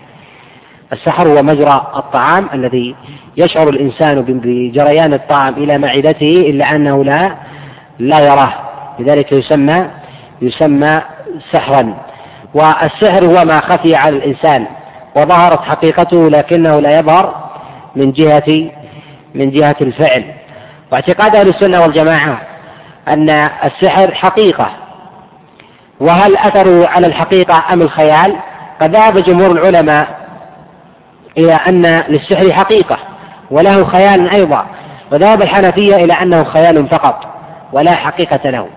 فإن رأى الإنسان شيئا يطير أو رأى شيئا يتغير هذا ليس بحقيقة بل أنه قال بل أنه خيال. ولذلك استدل بقوله عز وجل يخيل إليهم من سحر أنها تسعى. فهذا في هذا الموضع فقط لا في غيره. اعتقاد أهل السنة والجماعة وجماهير العلماء على أن السحر له حقيقة وله خيال. والسحر كفر بالله سبحانه وتعالى والسحر كافر. وإنما كفر لارتكابه شيئا من نواقض الإسلام من وجهين. الوجه الأول أن الساحر لا يمكن أن يكون ساحرا إلا بادعاء علم الغيب. وهذا منازعة لله عز وجل في حقه وما هو من خصوصياته. الأمر الثاني أن الساحر لا يكون ساحرا ويستحق ذلك من الجن إلا بصرف العبادة لهم من دون الله إما بالذبح أو بالنذر أو بالسجود وغير ذلك. فهو قد دخل في الكفر من هذا من هذا الوجه. ويقتل مرتدا. وأما ما يدخل في هذا الباب باب السحر ما ما يسميه البعض سحرا ويسمى بالسحر الرياضي الذي يعتمد على خفة اليد بالقفز أو بالرمي أو بالالتواء ونحو ذلك. هذا يسمى السحر الرياضي يسمى سحرا تجوزا كما يسمى بعض الكلام أو السجع ونحو ذلك سحرا لأنه يسحر الألباب ويجذب ويشحذ الأذهان للاستماع إليه ذلك يقول النبي عليه الصلاة والسلام إن من البيان إن من البيان لسحرا. نعم. قال ويحرم أصحاب الحديث وأما قتل الساحر فلم يثبت عن رسول الله صلى الله عليه وسلم في خبر لكنه قد ثبت عن خمسة من أصحاب النبي عليه الصلاة والسلام. ثبت عن حفصة وثبت عن عمر بن الخطاب وثبت أيضا عن عبد الله بن عمر وثبت عن عثمان بن عفان وثبت عن جند بن عبد الله أنه قالوا بقتل الساحر وقد صح عن جند بن عبد الله وغيره قال حد الساحر ضربة بالسيف ولا يصح مرفوعا إلى النبي عليه الصلاة والسلام. نعم. قال ويحرم أصحاب الحديث المسكر من الأشربة المتخذة من العنب أو الزبيب أو التمر أو العسل أو الذرة أو غير ذلك مما يسكر. يحرمون قليله وكثيره وينجسونه ويوجبون به الحد ويرون المسارعة إلى أداء الصلوات وإقامتها في أوائل من أباح المسكرات؟ فقد كفر بالله سبحانه وتعالى لأن الله عز وجل قد حرمها بكتابه بالنص. وبين أنها رجس. نعم. قال ويرون المسارعة إلى أداء الصلوات وإقامتها في أو وإقامتها في أوائل الأوقات أفضل من تأخيرها إلى أواخر الأوقات. وهذا على العموم أن تقديم الصلاة في أول وقتها أفضل من آخر وقتها إلا في حالين. الحالة الأولى في صلاة العشاء. أن تؤخر إذا كان الجماعة قد آه، اجتمعوا ورغبوا تأخيرها ولا يؤثر ذلك على أحد ولا يتخلف أحد فالأفضل أن يؤخروها كما فعل ذلك النبي عليه الصلاة والسلام. الحالة الثانية في الظهر إذا اشتد الحر فإنه يبرد بالصلاة. لذلك النبي عليه الصلاة والسلام يقول إذا اشتد الحر فأبردوا بالصلاة فإن شدة الحر ينفي جهنم. ما عدا ذلك والأفضل في الصلاة أن تصلى في أول وقتها. نعم. قال ويوجبون قراءة فاتحة الكتاب خلف الإمام ويأمرون بإتمام الركوع والسجود حتما واجبا ويعدون إتمام الركوع والسجود بالطم بالطمأنينة فيهما والارتفاع من الركوع والانتصاب منه والطمأنينة فيه وكذلك الارتفاع من السجود والجلوس بين السجدتين مطمئنين فيه من أركان الصلاة التي لا تصح إلا بها ويتواصون بقيام الليل للصلاة بعد المنام وبصلة الأرحام وإفشاء السلام وإطعام الطعام والرحمة على الفقراء والمساكين والأيتام والاهتمام بأمور المسلمين والتعفف في المأكل والمشرب والمنكح والملبس والسعي في الخيرات والأمر بالمعروف والنهي عن المنكر والبدار إلى فعل الخيرات أجمع واتقاء سوء عاقبة الطمع ويتواصون بالحق والصبر ويتحابون في الدين ويتباغضون. وهؤلاء هم الناجون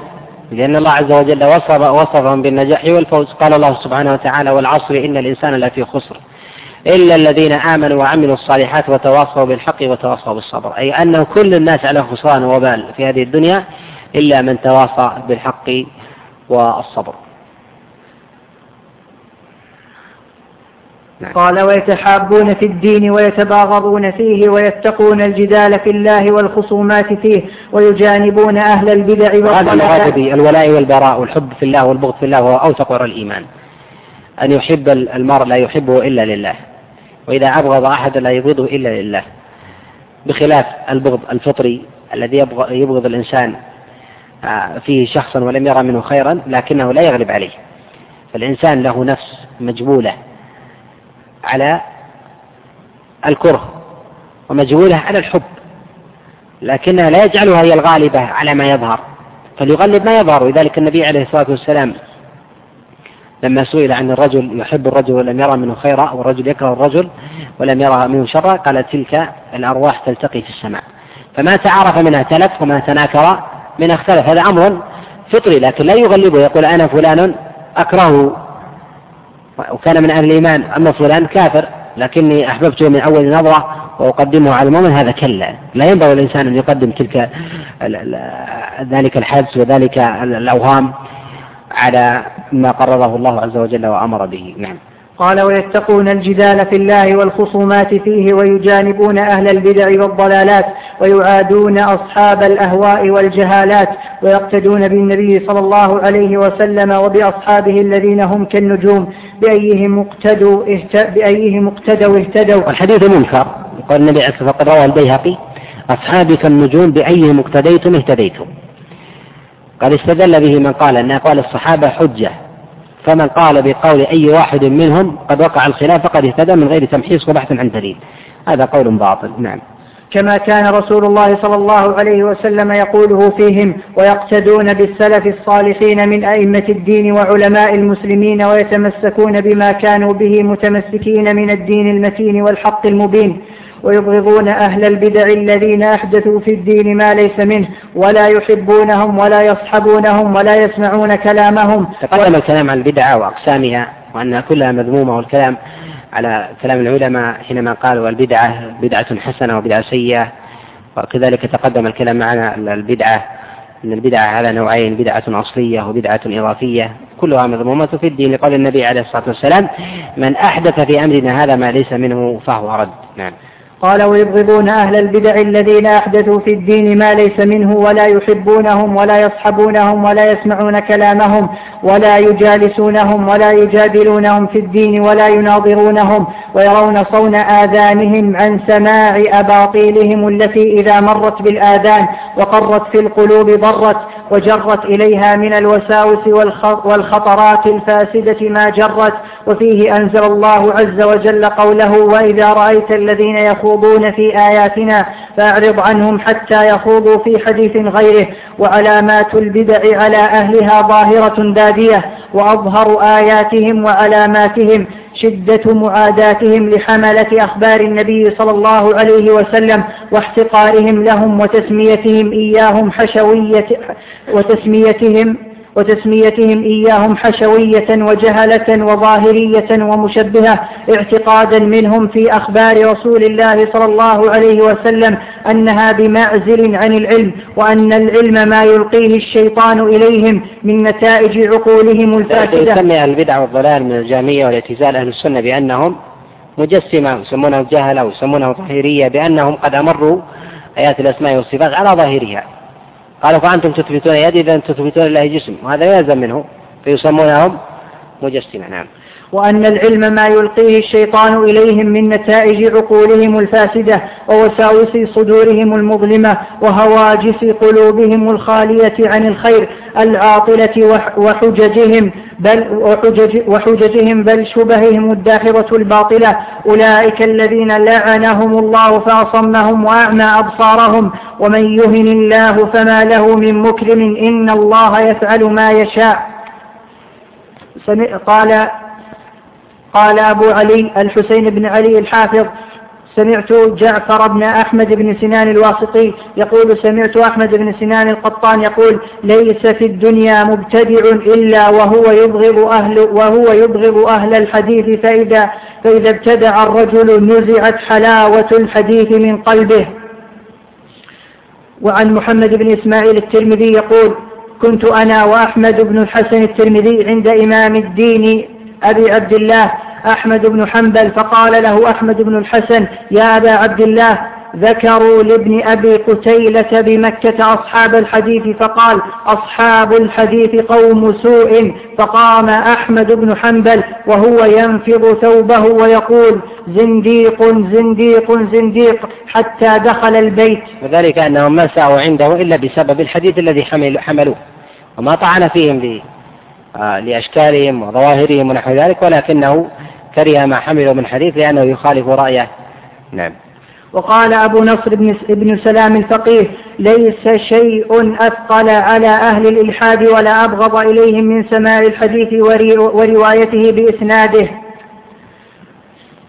وقال أبو بكر أحمد بن إسحاق بن أيوب الفقيه وهو يناظر رجلا فقال الشيخ أبو بكر حدثنا فلان فقال له الرجل دعنا من حدثنا إلى متى حدثنا؟ فقال الشيخ له قم يا كافر فلا يحل لك أن تدخل داري بعد هذا أبدا. ثم التفت إلينا وقال ما قلت لأحد قط لا تدخل داري إلا هذا. إما أن يكون ظهر منه. الزندقة وعلم منه حاله قبل ذلك لذلك وصفه بالكفر. وإما أن يكون ذلك من باب الغضب على سنة النبي عليه الصلاة والسلام. وهذا يعذر به الإنسان إذا كان آه، قد اشتد غضبه ونحو ذلك وخرجت منه الكلمة من غير من غير أن يتدبر معناها. ولذلك النبي عليه الصلاة ولذلك النبي عليه الصلاة والسلام عذر عمر بن الخطاب وما عاتبه في بعض أحواله حينما قال في بعض أصحاب النبي عليه الصلاة والسلام قال دعني أضرب عنق هذا الكافر. وقاله في جملة من من الصحابة عليهم رضوان الله تعالى من باب الحمية والنصرة بسنة النبي عليه الصلاة والسلام لا من باب تقرير المسألة. نعم. وقال أبو حاتم محمد بن إدريس الحنظلي علامة أهل البدع الوقيعة في أهل الأثر وعلامة الزنادقة تسميتهم أهل تسميتهم أهل الأثر حشوية يريدون بذلك إبطال الآثار. وعلامة القدرية تسميتهم أهل السنة مجبرة. وعلامة الجهمية تسميتهم أهل السنة مشبهة. وعلامة الرافضة تسميتهم أهل الأثر نابتة وناصبة.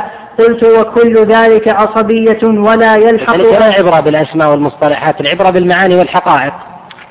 المصطلحات تغير بحسب الأهواء. فلا يلتفت الإنسان لما المصطلحات التي توضع وما يدعيها البعض ونحو ذلك بل عليه أن يتفحص المعاني. ولذلك فرعون عليه لعنة الله. ماذا كان يقول لقومه؟ ما أريكم إلا ما أرى وما أهديكم إلا سبيل الرشاد. قابله الله عز وجل بضد ذلك. قال وما قول فرعون برشيد. لما؟ لأنه يقدم قومه يوم القيامة فأوردهم النار.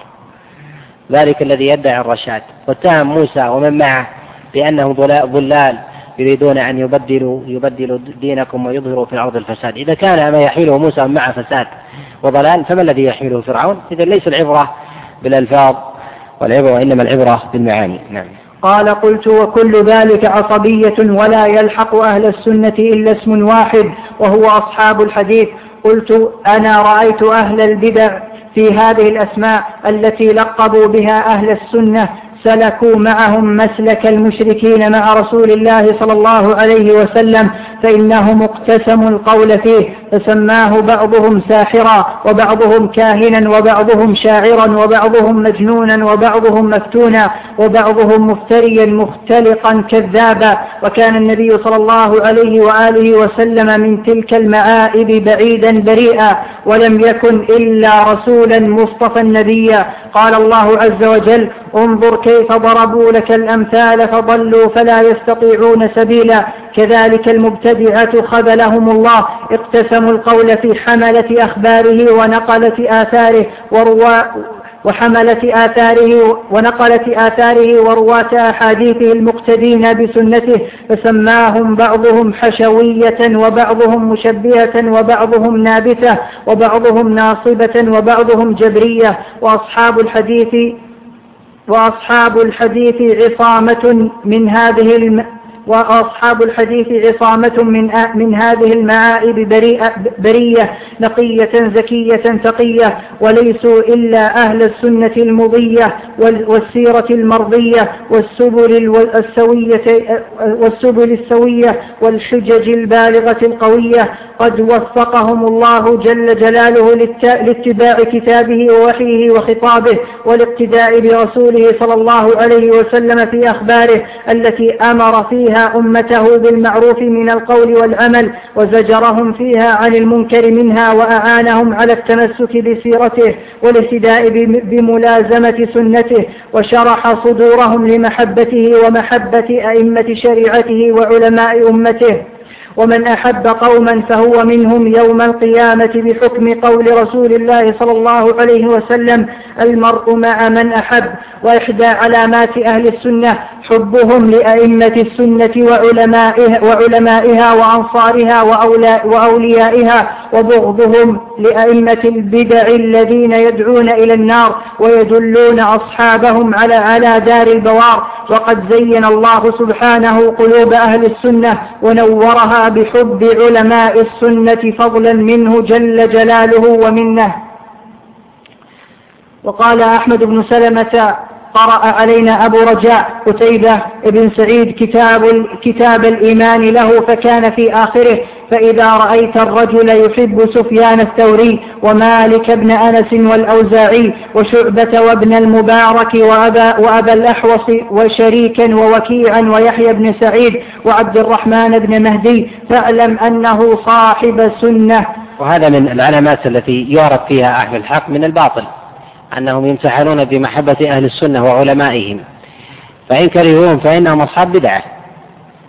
وذلك أن الإنسان في الغالب أنه لا يكره لذاته وإنما يكره لما يحمله من علم وحق وصواب وسنة قد جاء بذلك. ولذلك الله عز وجل قد جعل الإنسان مع من أحب. ولذلك يقول أنس بن مالك عليه رضوان الله تعالى ما من شيء أرجع عندي من حب للنبي عليه الصلاة والسلام وأبي بكر وعمر. وذلك أن النبي عليه الصلاة والسلام يقول المرء مع من أحب. فإذا علم الإنسان من قلبه حبا لهؤلاء وحبا للحق ولأهل السنة فليعلم أن الله عز وجل علم منه صدقا إذا أحب هؤلاء. وإذا كره هؤلاء فليعلم أن في قلبه نفاقا ودخن وغبش بسببه قد كره هؤلاء ونفر منهم بسبب ما في قلبه من بعد عن الحق والسنة. نعم. قال أحمد بن سلمة رحمه الله فألحقت بخطي تحته ويحيى بن, بن يحيى وأحمد بن حنبل وإسحاق بن راهوية فلما انتهى إلى هذا الموضع نظر إلينا أهل نيسابور وقال هؤلاء القوم يتعصبون ليحيى بن يحيى فقلنا له يا أبا رجاء ما يحيى بن يحيى؟ قال رجل صالح إمام المسلمين وإسحاق بن, ابن إبراهيم وإسحاق بن إبراهيم إمام وأحمد بن حنبل أكبر ممن سميتهم كلهم. وأنا ألحقت بهؤلاء الذين ذكرهم قتيبة رحمه الله أن من أحبهم فهو صاحب سنة من أئمة أهل الحديث الذين هم بهم يقتدون وبهديهم يهتدون ومن جملتهم ومتبعيهم وشيع وشيعتهم وشيعتهم أنفسهم يعدون وفي اتباعهم آثارهم يجد يجدون جماعة آخرين منهم محمد بن إدريس الشافعي المطلبي الإمام المقدم والسيد المعظم العظيم العظيم المنة على أهل الإسلام والسنة الموفق الموفق الملقن الملهم المسدد الذي عامل في دين الله وسنة رسوله صلى الله عليه وآله وسلم من النصر لهما والذب عنهما ما لم يعمله أحد من علماء عصره ومن بعده. ومنهم الذين كانوا قبل الشافعي رحمه الله كسعيد بن كسعيد بن جبير والزهري والشعبي والتيمي ومن بعدهم كالليث بن سعد والأوزاعي والثوري وسفيان بن عيينة الهلالي وحماد بن سلمة وحماد بن زيد ويونس بن عبيد وأيوب وابن عون ونظائرهم. ومن بعدهم مثل يزيد بن هارون وعبد الرزاق وجرير بن عبد الحميد. ومن بعدهم مثل محمد بن يحيى الذهلي ومحمد بن إسماعيل البخاري ومسلم بن الحجاج القشيري. وأبو داود السجستاني وأبي زرعة الرازي وأبي حاتم وابن و وأبي زرعة الرازي. ومسلم. ومسلم بن الحجاج القشيري. نعم. وأبي داود السجستاني وأبي زرعة الرازي وأبي حاتم وابنه ومحمد بن مسلم ومحمد بن مسلم بن وارة ومحمد بن أسلم الطوسي وعثمان بن سعيد الدارمي ومحمد بن إسحاق بن خزيمة الذي كان يد الذي كان يدعى إمام الأئمة ولعمري كان إمام الأئمة في عصره ووقته وأبي يعقوب إسحاق بن إسماعيل البستي وجد وجدي من من قبل أبوي أبي سعيد يحيى بن منصور الزاهد الهروي وعدي بن حمدوية الصابوني وولديه سيفي السنة أبي عبد الله الصابوني وأبي عبد الرحمن الصابوني وغيرهم من أئمة السنة الذين كانوا متمسكين بها ناصرين لها داعين إليها دالين عليها. وهذه الجملة التي أثبتها في هذا الجزء كانت معتقد جميعهم لم يخالف فيها بعضهم بل أجمعوا عليها. كلها واتفقوا مع ذلك على القول بقهر أهل البدع وإذلالهم وإخزائهم وإبعادهم وإقصائهم والتباعد منهم ومن مصاحبتهم ومعاشرتهم والتقرب إلى الله عز وجل بمجانبتهم ومهاجرتهم قال الأستاذ الإمام رحمه الله وأنا بفضل الله عز وجل متبع لآثارهم مستضيء بأنوارهم ناصح إخواني وأصحابي ألا يزيغوا عن منارهم ولا يتبعوا غير أقوالهم ولا يشتغلوا بهذه المحدثات من البدع التي التي اشتهرت فيما بين المسلمين وظهرت وانتشرت ولو جرت واحدة ولو جرت واحدة منها على لسان واحد في عصر أولئك الأئمة. لهجروه وبدعوه ولك ولكذبوه وأصابوه بكل سوء ومكروه. ولا يغرن إخواني حفظهم الله. صاحب البدعة وصاحب الخطأ والمخالفة يهجر. وهذا من مسالك من مسالك الردع. والنبي عليه الصلاة والسلام قد شرع الهجران. ولذلك قال النبي عليه الصلاة والسلام لا يهجر أحد أخاه فوق ثلاث ليال. مما يدل على مشروعية الهجر فيما هو دون ذلك. وإذا كان ثمة مصلحة أعظم فلا حرج أن يهجره فيما هو أكثر من ذلك. ولذلك النبي عليه الصلاة والسلام هجر المتخلفين عن جيش العسرة في غزوة تبوك. لما أمر النبي عليه الصلاة والسلام الصحابة أن يلحقوا به فلحق به إلا قلة منهم كعب بن مالك ومن معه. وأنزل الله عز وجل في أمره في الثلاثة الذين خلفوا فهجرهم النبي عليه الصلاة والسلام الصحابة فلم يكلموا. وهذا يدل على أن هجران صاحب المعصية وهجران صاحب البدعة مما هو مشروع إذا علم الإنسان أن في ذلك ردعا وتأديبا له. أما إذا علم الإنسان وغلب على ظنه أن ذلك لا يزيد إلا عنادا واستكبارا وغيا أو أنه لا يتأثر فيستمر بالنصح له ووعظه وتذكيره بالله عز وجل لعل الله عز وجل أن يهديه. نعم. قال ولا يغرن إخواني حفظهم الله كثرة, كثرة أهل البدع ووفور عددهم فإن ذلك من أمارات اقتراب الساعة. إذ الرسول المصطفى صلى الله عليه وآله وسلم قال إن من علامات الساعة واقترابها أن يقل العلم ويكثر الجهل والعلم هو السنة والجهل هو البدعة. ومن تمسك اليوم بسنة رسول الله صلى الله عليه وآله وسلم وعمل بها واستقام عليها ودعا بالسنة إليها كان أجره أوفر وأكثر, وأكثر من أجر من جرى على, على هذه الجملة في أوائل الإسلام والملة إذ الرسول المصطفى صلى الله عليه وسلم صلى الله عليه إذ الرسول المصطفى صلى الله عليه وسلم قال له أجر خمسين فقيل خمسين منهم. قال بل منكم. وإنما قال صلى الله عليه وسلم ذلك لمن يعمل بسنته عند فساد أمته. وقال ابن شهاب الزهري تعليم سنة أفضل أفضل من عبادة مئتي سنة. وكان أبو معاوية أن بتعليم السنة تحيا السنن والعبادة ومن دثر من ذلك فبهذه السنة يعمل فئام كثير من الناس وأجيال فبها عمل هذه الأجيال يحصل الإنسان من العبادة ويعبد الناس بهذا الرجل ويحصل له من الأجر. لذلك يقول النبي عليه الصلاة والسلام من دل على هدى فله, فله أجر وأجر من عمل بها إلى قيام الساعة من غير أن ينقص من أجورهم شيئا. وكذلك من دل على سوء وشر. فهذا هو السبب الذي قال فيه الزهري عليه رحمة الله تعالى تعليم سنة خير وأفضل من عبادة من عبادة مئتي سنة. وذلك أن الإنسان بهذه السنة التي يحييها تحيا قلوب ويتعبد في ذلك مئات من الناس.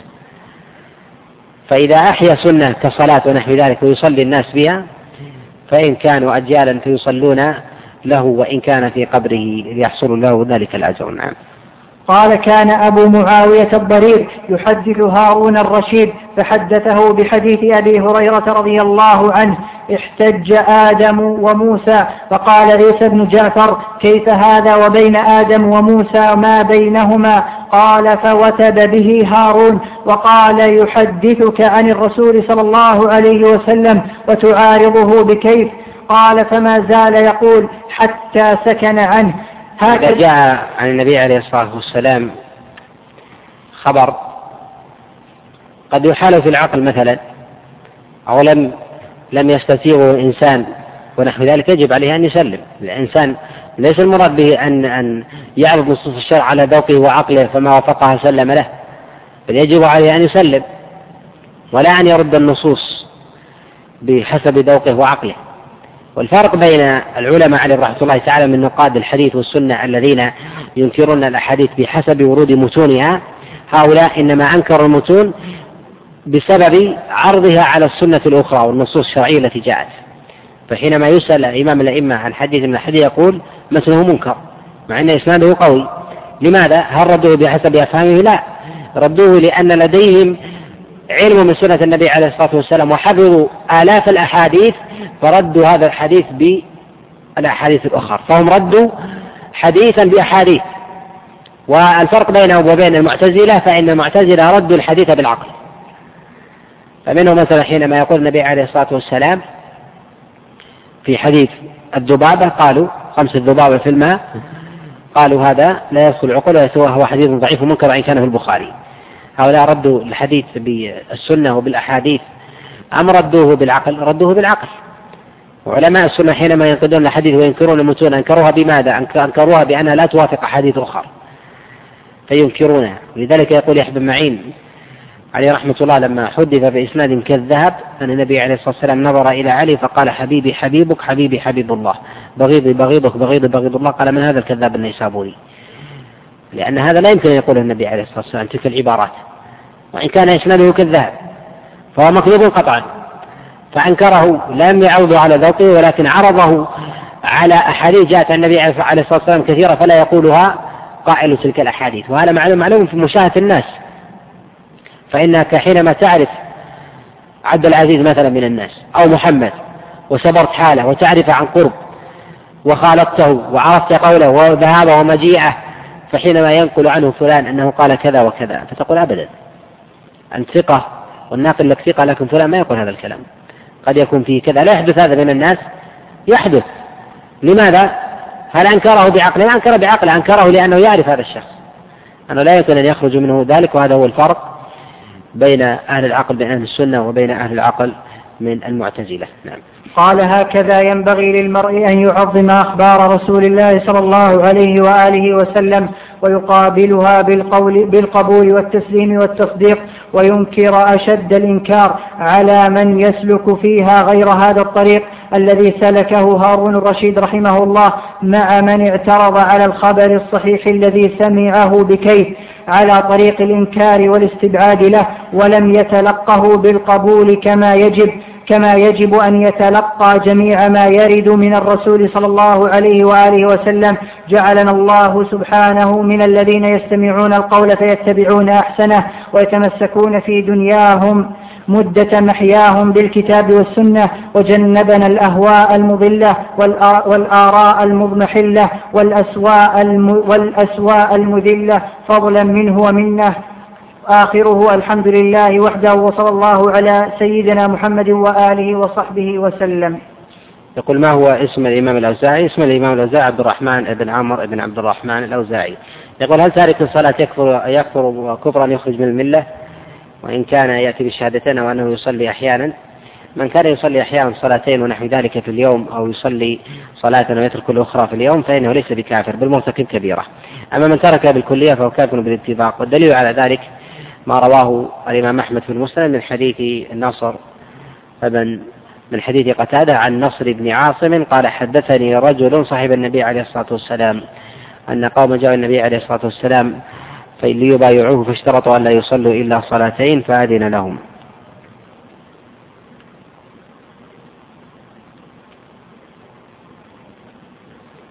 الرافضة ليسوا من أهل الإسلام قد كفروا من وجوه عدة.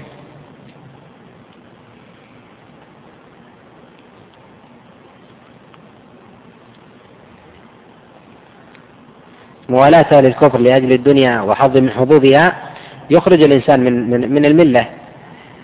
وطمع الدنيا ليس بمغني للإنسان وعذرا له. لذلك الله عز وجل ما عذر المنافقين حينما ناصر الكفار خشية الدوائر. وهذا مصلحة دنيوية خشية الدوائر خشية أن تدور عليهم الدائرة. فلا يجدون نصيرا ولا معينا. هم لم يحبوه لدينهم وشركهم وإنما أحبوا الدنيا.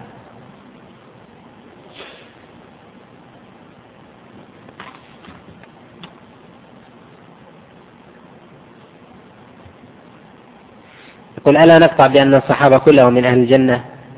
لقوله تعالى وكلا وعد الله الحسنى. الصحابة عليهم رضوان الله تعالى من أهل الجنة. لكن لا نشهد لأحد بعينه فلان ابن فلان أنه من أهل الجنة إلا من شهد له النبي عليه الصلاة والسلام.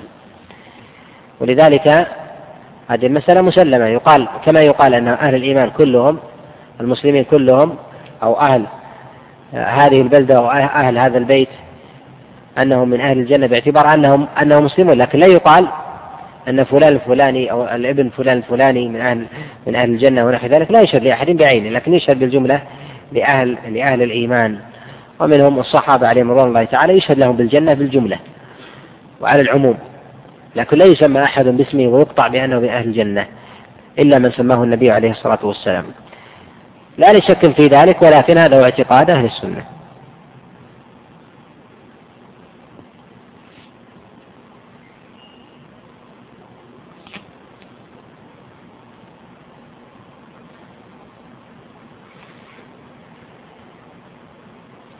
قل هل ورد حديث أن الإبل تورث صاحبها عزا؟ لا أعلم في ذلك شيء بهذا المعنى لكن المعروف أن أن الجفاء والغلظة فيهم كما قال النبي عليه الصلاة والسلام. أما آه، التي تورث صاحبها بركة قد جاء في حديث أم هانئ في مسند الإمام أحمد قال عليكم بالغنم فإنها بركة. أما الكتابة على جبين آه، الجنين قد جاء من حديث حذيفة بن اليمان وإسناده لا بأس به. ما هي صور التورك في الصلاة؟ التورك في الصلاة له صورتان ثم ثمة صورة ثالثة وهي ضعيفة. الصورة الأولى هو أن ينصب اليمنى ويجعل قدمه اليسرى بين ساقه وبين الأرض. الثانية يجعل قدمه اليسرى في موضعها ثم ثم يفرش اليمنى ولا ينصبها.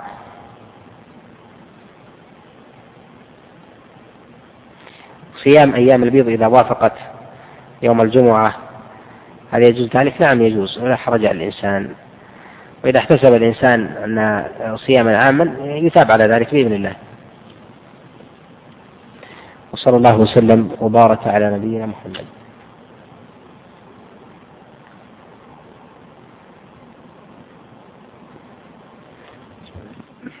هنا إعلان يسر مكتب التعاون للدعوة وتوعية الجيلة محافظة شقراء دعوتكم لحضور محاضرة بعنوان تعامل المسلم مع الكتاب والسنة لفضيلة الشيخ بعد بن سعد بن حسين بعد صلاة المغرب في يوم الأربعاء 26 سبعة في جامع النور بشقراء. وجزاكم الله خيرا.